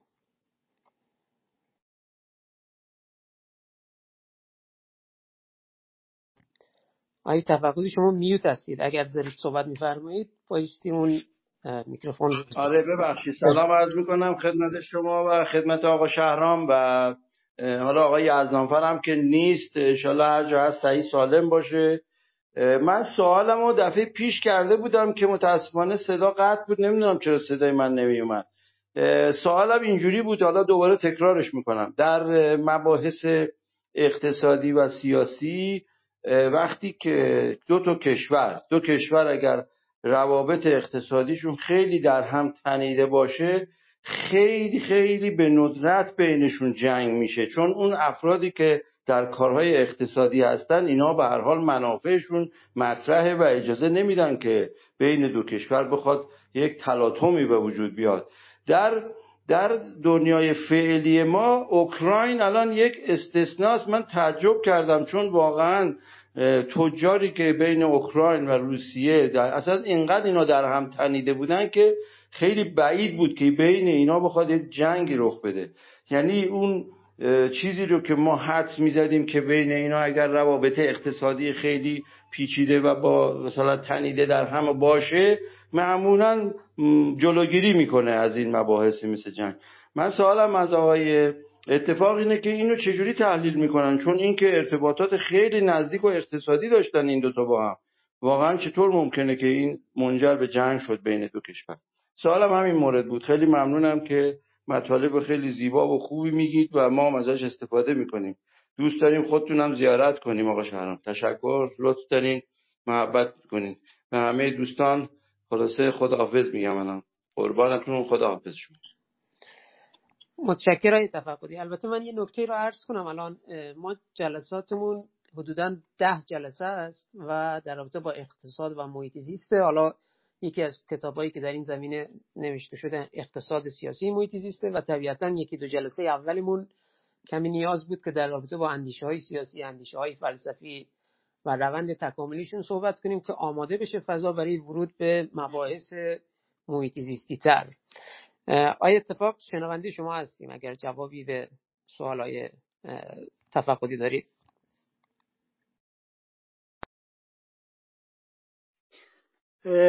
خدمتون هست شود که ببینید به طور کلی روسیه کشوریه که ارتباطات تجاری گسترده با بقیه دنیا مثل چین یا ایالات متحده نداره و عمده محصولی که تولید می‌کنه که در واقع می‌تونه محصولات اصلیش محسوب بشه تو حوزه انرژی نفت و گازه و تو حوزه مواد غذایی گندم و برخی از محصولات این حجم مبادلات تجاری بین اوکراین و روسیه خیلی ناچیزه و همونطور که ارز کردم اون چیزی که برای روسیه اصل محسوب میشه در واقع مسائل اقتصادی نیست دیگه. یعنی عزیزی که میفرماید که مهمترین چیز این هستش که اون کسی که می‌خواست در مورد حمله روسیه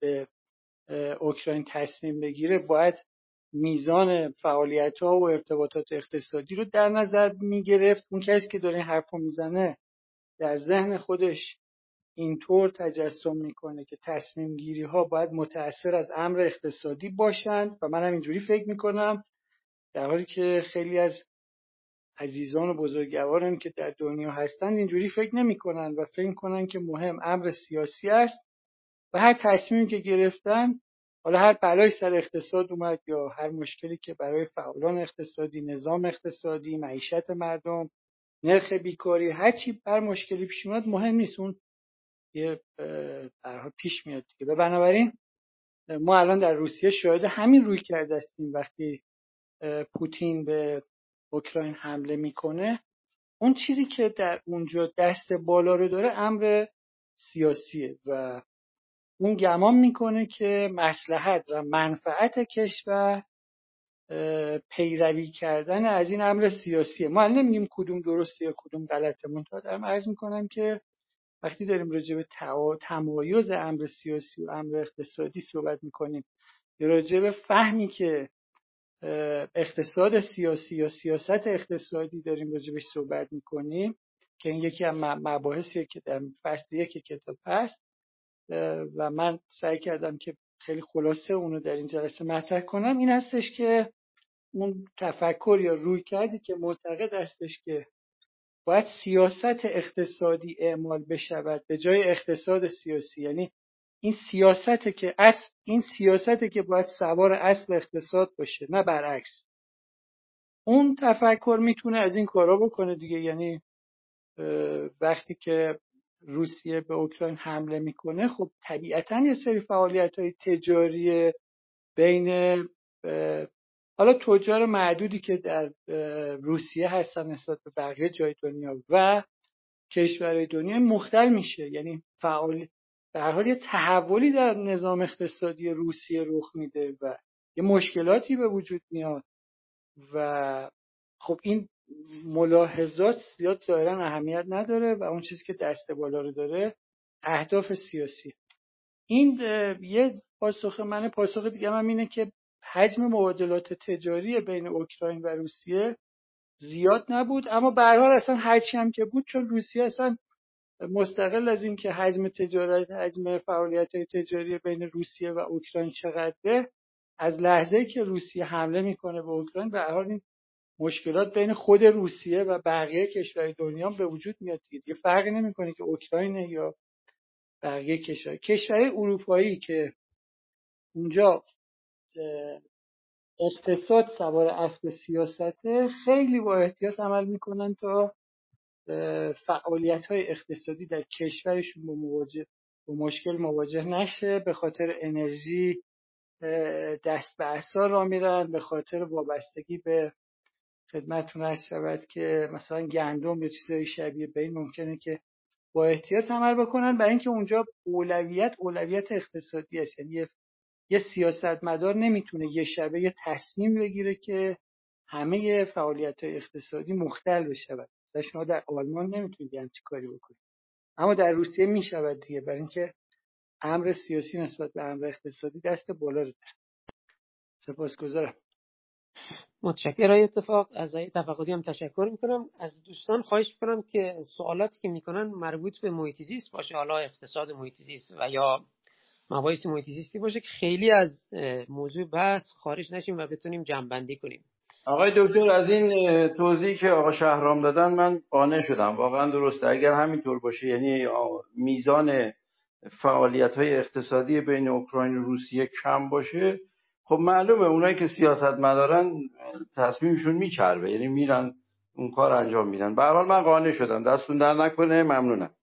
خواهش می‌کنم. متشکرم. آقای محمودی صحبت شما رو کوتاه میشنویم زمینیم که به خانم رحیمی هم خوش آمد میگیم که استیج تشریف آوردن. با سپاس از دانش و پژوهشی که انجام میشه و دوستان عزیز. من فقط برام مسئله این بودش که ما توی جز شش تا کشوری هست شش تا تمدنی هستیم که پایگذاری که اینو دیگه مستندات هم پژوهشگران شرقی گفتن. ایده و فلسفه و مدیریت ما ایران داشتیم آینه زربانی داشتیم آینه مهر داشتیم سه هزار چهار هزار سال پیش. این دوست عزیزمون اصلا اون دفعه هم پیش این دفعه هم چیز انقدر همه روی فلسفه مدرنیته توجه می‌کنه. این به اونم توجه کنید دیگه. دکتر شروین وکیلی اگه پژوهشاشو بخونید و دنبال کنید که تو ایران هستش خیلی به ما کمک می‌کنه. این یک دو ما الان مسئله و مدیریت مشارکتی توسعه پایداریه که توی ایران ما الان مشکل آب داریم اینا. انتظارم بر این بودش که این اقتصاد محیط زیست روی این حوزه ها مثلا ببینم راهکار چیه چه برنامه دارید این ما توی جهان پس از کرونا هستیم. جهان پس از کرونا قبل از اینکه قبل از کرونا قدرت رو حوزه اقتصاد بود و الان قدرت رو حوزه نظامیگریه. الان اون طبقه برتر که قدرت سیاسی رو در اختیار تعیین می‌کنه اینا کوشش کردن که چون جامعه قدرت جهانی چند قطبی شده اینا دارن رقابت می‌کنن دیگه. اوکراین یه ابزاری است برای که امتیاز بگیرن فشار بیارن به روسیه. روسیه و چین و نه یه قطبن یه سری قطب هستن دارن سعی می‌کنن کسایی که کشورهایی که قول رو مشروعیتی کمتر دارن و قدرتی کمتر دارن به عهده بگیرن. هیچ کدومشون هم اصلا به چیز زیست محیطی توجه ندارن حتی جنگ اوکراین چقدر آلودگی ایجاد کرده و هم جنگایی که در پیشه بود جنگ های فرسایشی.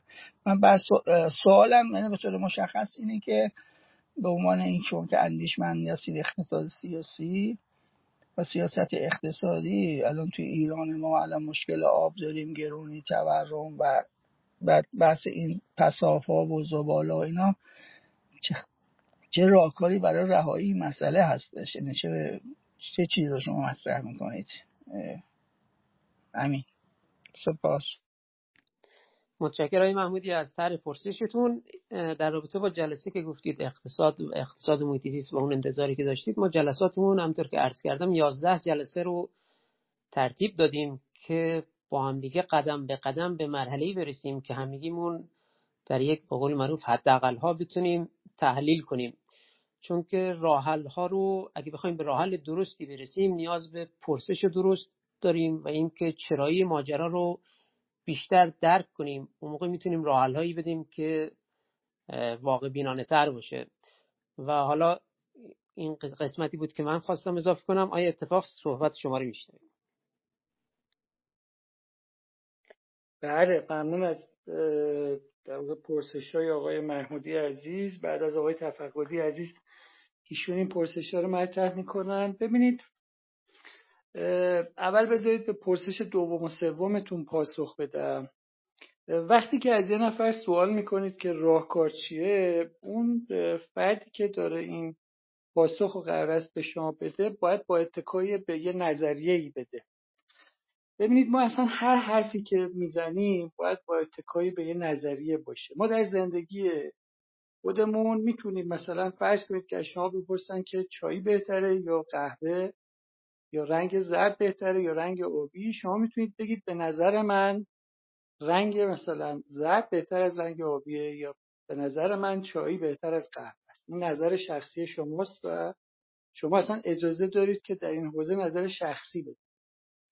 اما در حوزه مسائل اجتماعی در حوزه مسائل علمی نظرات شخصی ما اصلا فوقت وجاهته. به این معنی که ما می توانیم نظراتمون رو یا بر اساس نظریه های علمی موجود بدیم یا ممکنه خودمون یک نظریه پردازی باشیم و معتقد باشیم که برای یک گوشه ای از موضوعات روی این سیاره زمین یه نظریه دادیم و بر اساس اون نظریه می‌تونیم مطالبی رو بیان کنیم. بنابراین وقتی از نفر سوال می‌کنیم که شما نظرت چیه اون فرد باید با اتکای به یه نظریه این پاسخ شما رو بده. شما اگر از یه نفر بپرسید که راه حل مشکلات جامعه ما چی است اگه اون فرد گرایشات مثلا چپ داشته باشه یه پاسخ به شما خواهد داد. اگه گرایشات غیر چپ داشته باشه گرایشات بازار داشته باشه یک پاسخ به شما خواهد داد. اگه گرایشات راست داشته باشه یه پاسخ به شما خواهد داد. تازه بین اونام یه اختلاف نظرهای زیادی وجود داره. بنابراین آقای محمودی عزیز و همه دوستانی که در این جلسات شرکت می‌کنن ما قبل از اینکه دنبال یافتن پاسخی برای حل مشکلاتمون باشیم در اینجا دور هم جمع شدیم که اول اون نظریات رو بیاموزیم. حتما دیدید که مردم در محاوره, محاوره های معمولی در مورد همه چیز اظهار نظر می‌کنن و ممکن در مورد همه چیز هم راه حل بدن. ما برای اینکه بتونیم یک گفتگوی علمی داشته باشیم اول باید همه نظریه ها رو بیاموزیم و بعد بر اساس نظریه ها با هم صحبت کنیم. اگر نفر پرسید که نظر شما در مورد اینکه دایناسورها چگونه منقرض شده اند چی است شما باید بگید در دنیا مثلا چهار تا نظریه در مورد انقراض دایناسورها وجود داره و نظر من به نظریه سوم نزدیکتر نظریه سوم نظریه ای است که معتقد است که مثلا روی سیاره زمین یخبندان شده و باعث مرگ مثلا دایناسورها شده. نمی‌تونید بگید که به نظر من مثلا دایناسورها مثلا تصمیم گرفتن دیگه مثلا خودکشی کنن رفتن خوابیدن و مثلا مردن. اینجا اینجا جاییه که نظر نظر شخصی ما از اعتبار کافی برخوردار نیست. سخن گفتن ما در فضای علمی باید با اتکاب نظریه ها باشه. در هر موردی در مورد مسائل اجتماعی در مورد روابط بین الملل در مورد مسائل محیط زیستی در همه جا ما باید بر اساس نظریه ها با همدیگه سخن بگیم. نظریه ها باید اسای دست ما باشن. و برای اینکه این چنین باشه ما باید نظریه ها رو بیاموزیم. و کاری که من سعی کردم در کتاب اقتصاد سیاسی محیط زیست انجام بدم گردآوری و عرضه این نظریه های مختلف برای حل مسائل محیط زیستی بنابراین بعد از اینکه ما این تعداد جلسات رو پشت سر گذاشتیم خواهیم دید که به نظریه های متعددی رو در حوزه اقتصاد سیاسی محیط زیست آموختیم و در پایان این جلسات ممکنه نظر ما به برخی از اون نظریه ها نزدیکتر یا دورتر باشه. اینکه نظر شخصی من به کدوم یکی از اینا نزدیکه می‌تونم در انتهای جلسه مثلا دهم ده خدمتتون بگم که یازدهم میشه خدمتتون بگم که منم نظرم اینه که اینجوری مثلا به نظر من میاد. من به این نظریه نظرم نزدیکتره. اما پیش از اون که بتونیم این چنین با هم سخن بگیم باید قبلش اون نظریه ها رو آموخته باشیم. مطلب مهمی که دوست عزیز آقای محمودی مطرح کردن در مورد پیشینه فلسفی در ایران فکر می‌کنم که ما من در این حوزه به خصوص نظر نظرم بیشتر نزدیک به نگاه آقای جواد تبا تبایی ایشون معتقدن که ما در پیشینه ایران سه تا نس و سه تا سنت داشتیم. یه نس و سنت سنتمون در واقع مربوط به حوزه تفکر اسلامی میشه. یه نس و سنتمون مربوط به تفکر سیاسی میشه و یه نس و سنتمون مربوط به تفکر اسلامی میشه تفکر فلسفی میشه. بنابراین میشه فلسفی سیاسی و اسلامی. منظور از نس یعنی اون مستنداتی که برای این حوزه وجود داره. مثلا فرض کنید که در حوزه اندیشه مثلا فرض کنید که فلسفی یه متونی وجود داره که متعلق به فلاسفه ایرانی اون میشه نس و یه سنت اندیشه فلسفی هم وجود داره که میشه سنت اندیشه فلسفی. در حوزه اندیشه سیاسی یه سیاستنامه هایی در طول تاریخ ایران نوشته شده. حالا یه سری شریعت نامه هم نوشته شده که اینا میشه حوزه مربوط به اندیشه سیاسی یعنی سنت اندیشه سیاسی و اون خدمتتون هست شاید که مستنداتی که در این حوزه وجود داره. در حوزه اندیشه اسلامی هم یه تفکری مبتنی بر اسلام در سنت ایرانی وجود داشته و نسلش هم البته مستندات که داریم مثل کتاب قرآن و بقیه مستنداتی که وجود داره و اندیشه اسلامی هم در تاریخ ایران وجود داشته و غیر قابل انکار. یه نسل و سنت چهارم دیگه که ازش اسم می‌برن مشروطه است. مشروطه در ایران رویدادیه که بسیار های اهمیت بوده و ما رو وارد عصر مدرنیته کرده. ما رو هل داده به سمت عصر مدرنیته 1284 تا 1285 ما نهضت مشروطه رو در ایران داشتیم سال 1285 مزفر شاه دستور فرمان مشروطیت رو صادر می‌کنه و اینم از نظر استاد طباطبایی به نظر می‌رسه که در واقع میشه سنت چهارم. سنت چهارمی که معاصر متأخرتره و نسلش هم معتقدن که مستندات مجلس اوله. یعنی اون مستنداتی که در مجلس اول تولید شده که مبتنی بر حاکمیت قانون و برابری افراد و در برابر قانونه این میشه اون سنت و نسلی که وجود داشته. بنابراین این چیزی که وجود داره همین نسل و سنت در نسل و سنت چهارگانه در جامعه ما. وقتی مثلا بریم سراغ برخی از این کشورهای عربی دوربر خودمون نسل و سنت یگانه است. یعنی فقط یه اندیشه مذهبی وجود داره و یه نسلی مربوط به اون اندیشه مذهبی. ضمن اینکه یه کمی هم تفاوت های دیگه هم وجود داره.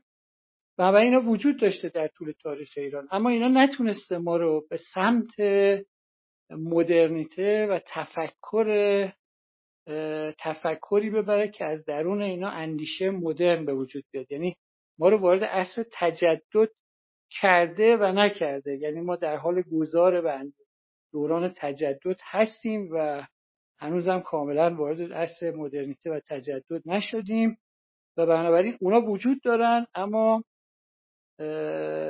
اون چیزی که وجود داره هنوز ما رو نتونسته وارد این عصر سوبجکتیویسم فلسفی بکنه به طور کامل. نتونسته ما رو وارد عصری بکنه که بتونیم با اتکای به اون اندیشه های فلسفی از اون وضعیت قدیم خودمون به وضعیت جدید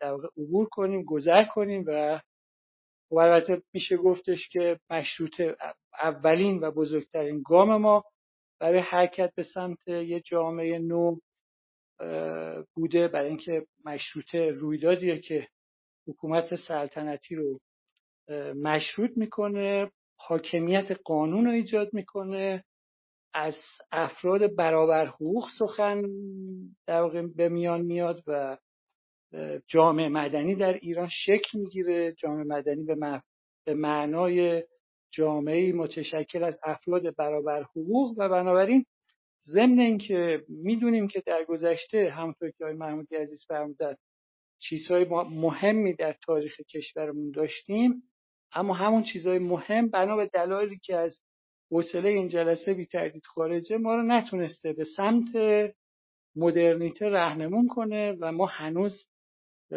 کاملا نمی‌تونیم یه جامعه مدرنی تلقی بشیم که مدرنیته درش تحقق پیدا کرده و تجدد درش تحقق پیدا کرده و این نگاه نگاه و عرض بنده است. ممنونم. متشکرم محمودی از طرح پرسشتون و تشکر های اتفاق از پاسختون. خانم رحیمی شما رو میشتریم در خدمتتونیم سلام شب همگی به خیر باشه. مرسی آقای حیدری از اینکه منو به stage دعوت کردین. همونطور که خودتون بکام متوجه شدین من دیر وارد room شدم و متاسفانه بحث اصلی رو از دست دادم. ولی یعنی اتفاقی من کلا اومدم Clubhouse امشب و دیدم که عنوان اتاق رو که دیدم بلافاصله وارد شدم. حتما باید دو جلسه قبلی رو که گویا دو جلسه در جلسه امروز و جلسه قبلی بوده رو گوش بدم و از جلسات بعدی حتما بدونم چه ساعتی این روم برگزار میشه و توش شرکت بکنم و به نظر من این بحث های میان رشته ای که اتفاق میفته بسیار مهمه. مخصوصا که این روم فکر می‌کنم که حالت کارگاه و دوره آموزشی داره که به شدت هم برای حداقل برای خود من خیلی مورد نیاز هست. چون من فکر می‌کنم که ما خیلی وقتا توی تحلیل هامون تو حوزه محیط زیست دچار تکبودی هستیم. بیشتر حالا ممکنه مسائل تخصصی خود محیط زیست رو در نظر بگیریم. خیلی موارد مربوط به بحثایی که مربوط به علوم سیاسی میشه یا بحثایی که مربوط به علوم اقتصادی میشه رو توی اون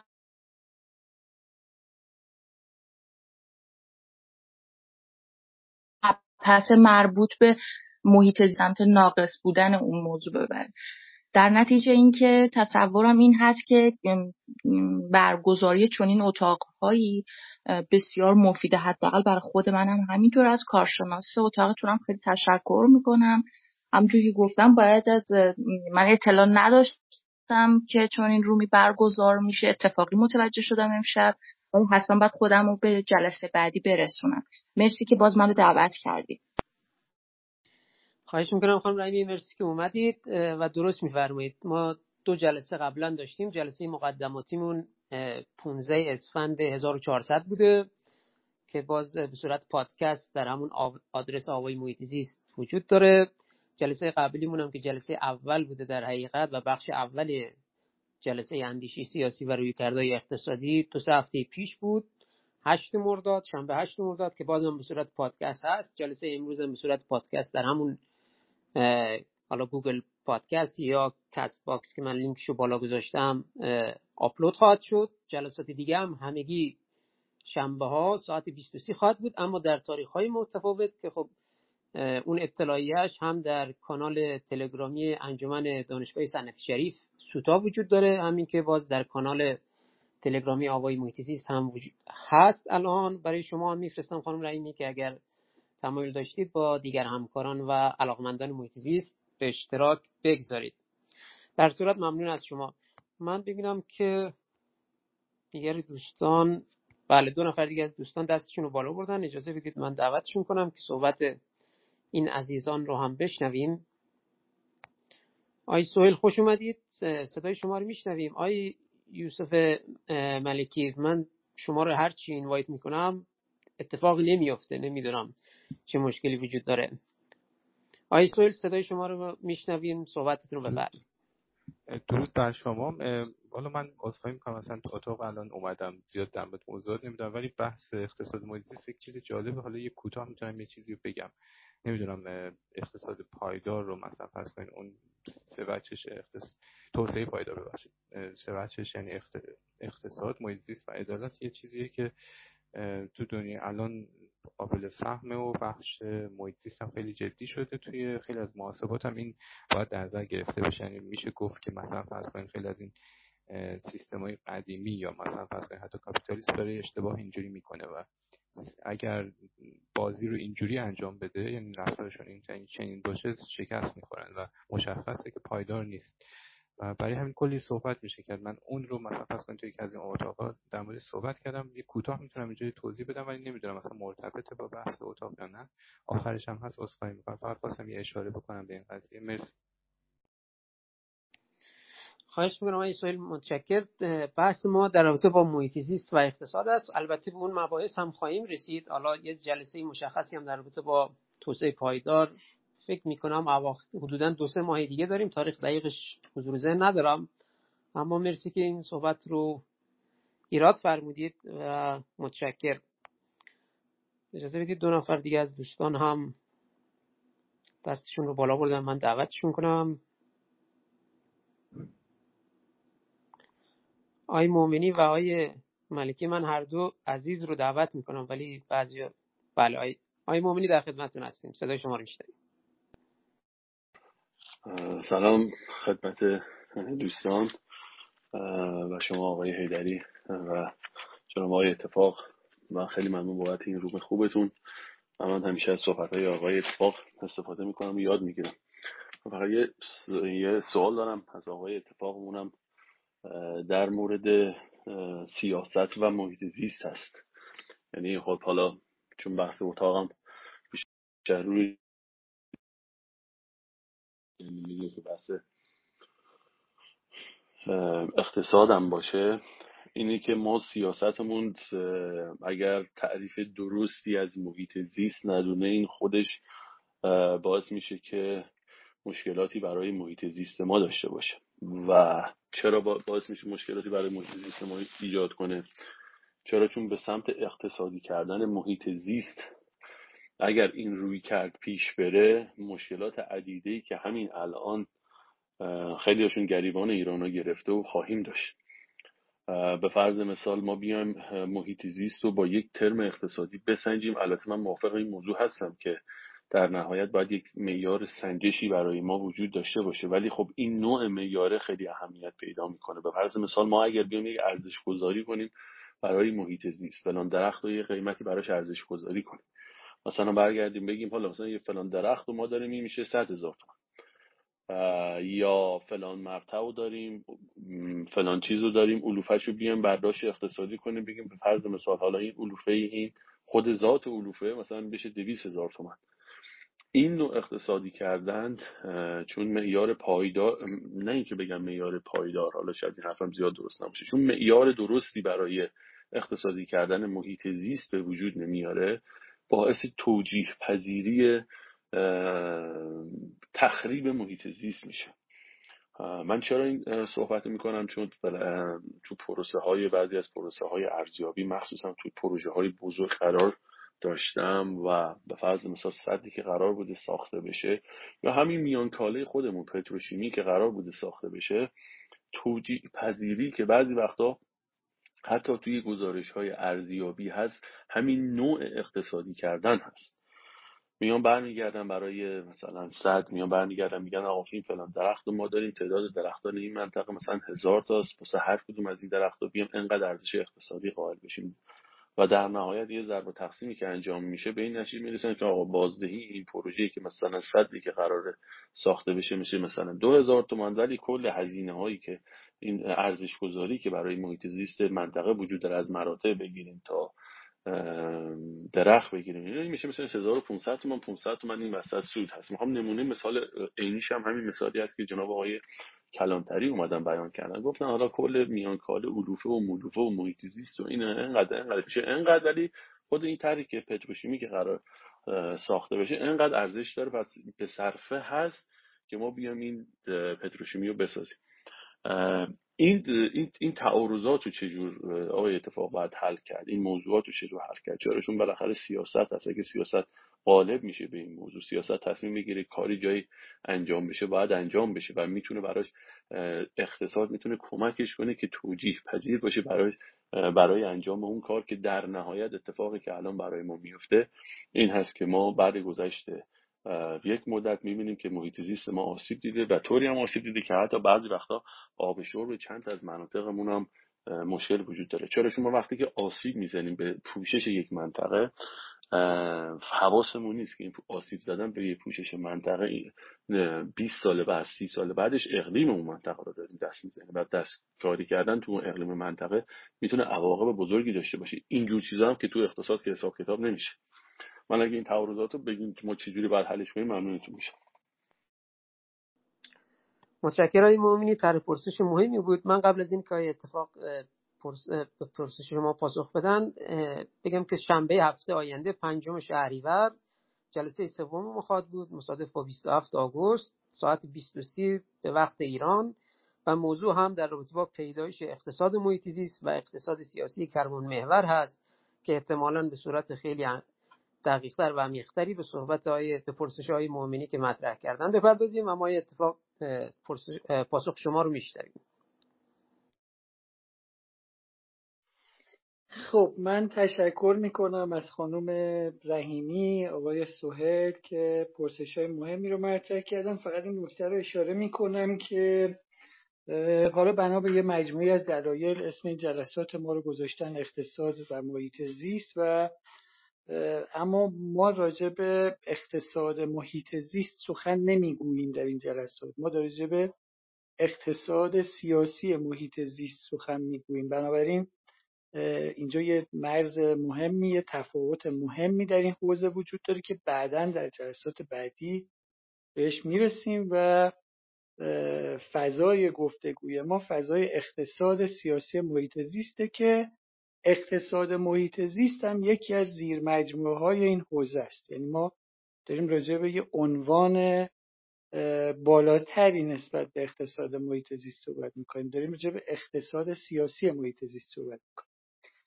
خدمتتون هست شود که آقای مومنی عزیز دوست گرامی من که ایشون میگن از من چیزی یاد گرفتن. منم همیشه یه سری پرسش های تخصصی برای آقای مومنی میفرستم و از ایشون هم زیاد چیزی یاد می‌گیریم و بر خدا پنهان نیست بر شما باشکار باشه که ما از آقای مومنی چیزهای زیادی میآموزیم.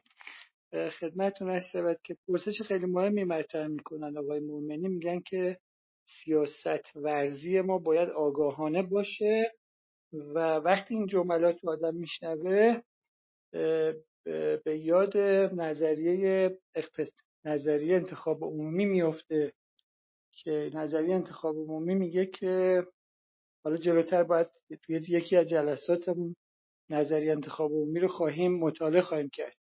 اونجا میگن که یه سوء تفاهمی که کارشناسا دارن اینه که فکر می‌کنن سیاستمداران نمی‌دانند که آگاهی کافی ندارن اگر ما اطلاعاتمون رو در حوزه بهداشت و درمان در حوزه ترافیک در حوزه محیط زیست در حوزه هر مشکلی بین سیاست مدارا بگیم و آگاه بشن مسئله حله و اونا این راهکارهای ما رو استفاده می‌کنن و میرن مسئله حل می‌کنن. در حالی که سیاستمدارها اولویت های دیگری دارن مثلا یکی از اولویت هاشون پیروزی در انتخابات یکی از نظری انتخاب عمومی اینو داره میگه. پابلیک چویس اینو میگه که یکی از اهداف سیاستمدارا پیروزی در انتخابه یکی از پیروزی در هر انتخاباتی نیازمند یه سری اسپانسره و باید اون اسپانسرها تأمین بشون بعد از اینکه اون فردی که قرار است انتخاب بشه انتخاب شد و اونا بر اساس یه معادلات دیگری تصمیم می‌گیرن بنابراین این سوء تفاهمی که در فرمایش آقای مومنی عزیز بود این هستش که سیاست ورزی ما باید آگاهانه باشد. اما من عرض می‌کنم که شما تصور نکنید که سیاست مدارا در هیچ کجای دنیا ناآگاهانه دارن کاری انجام میدن. ببینید مثلا فرض کنید آقای اوباما یا آقای ترامپ. این دوتا بزرگوار دوتا رویکرد کاملا متفاوت نسبت به مثلا مسائل محیط زیستی دارن. ترامپ تلاش می‌کنه که تعرفه گمرکی پنلای خورشیدی رو کاهش بده. اوباما تلاش می‌کنه که تعرفه گمرکی پنلای خورشیدی رو وارداتش رو کاهش بده. ترامپ 25 درصد افزایشش میده.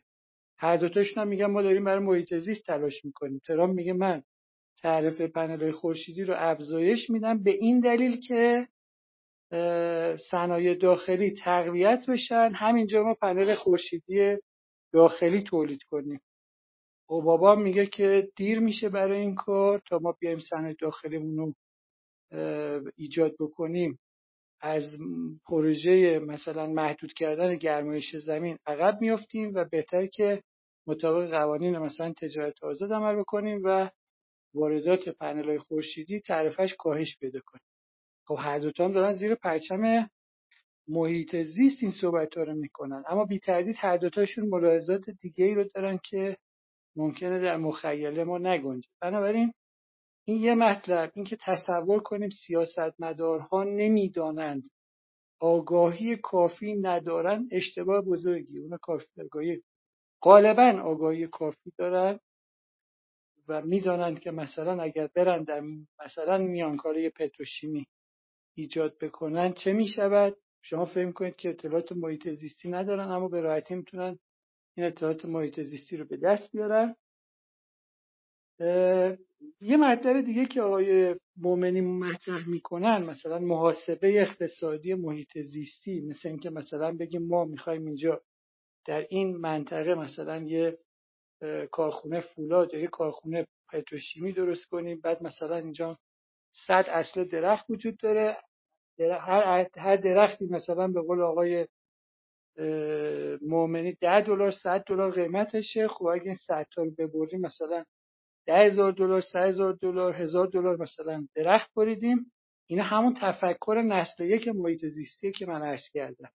یعنی در اون تفکر نسل یک محیط زیستی ما عناصر طبیعی رو جدای از هم میپنداریم. فکر می‌کنیم که اگه 100 تا درخت رو ببریم 100 تا ده دلار مثلا تغییر 100 تا ده دلار مثلا از بین بردیم. عوضش یه جای دیگه اون کارخونه که قرار احداث بشه به ما سود میده و ما نمی‌تونیم در نسل یک رابطه بین 100 تا درختی که قرار بریده بشود و با کل محیط زیست بفهمیم.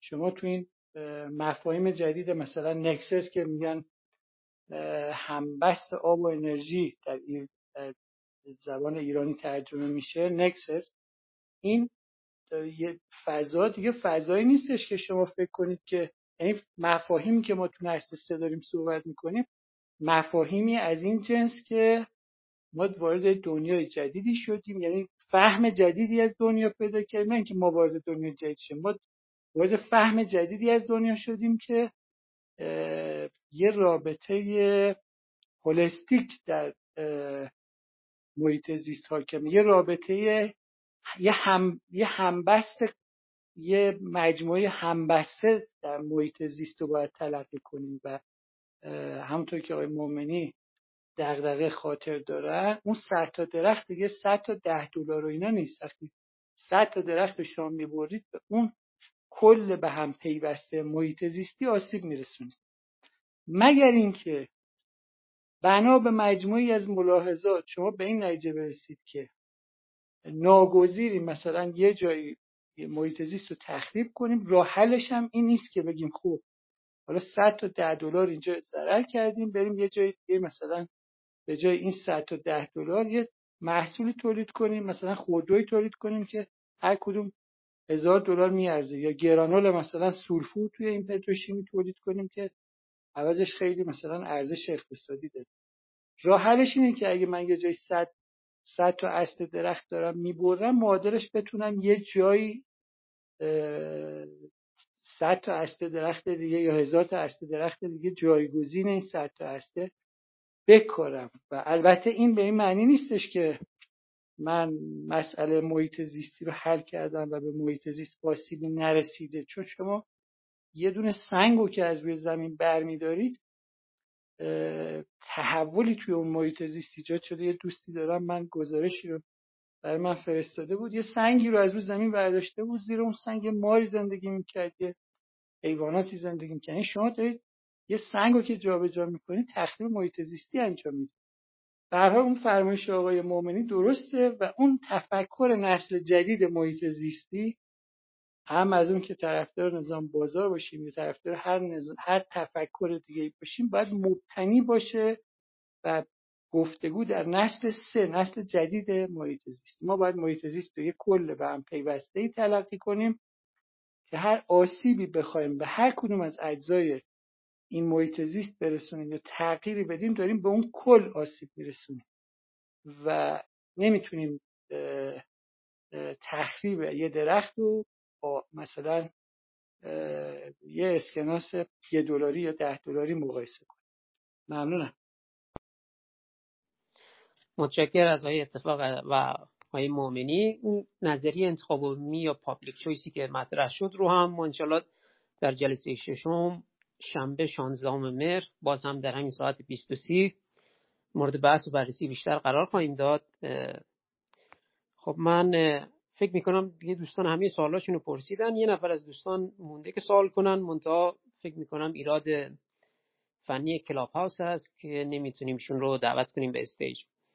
در هر صورت صحبت پایانی رو میشنویم هم از آقای اتفاق و بعد خانم رحیمی و بعدش هم من مجددا میکروفونم رو باز خواهم کرد و خدافیزی خواهم کرد. آقای اتفاق صحبت پایینی شما و بعدش هم خانم رحیمی صحبت شما رو میشنویم.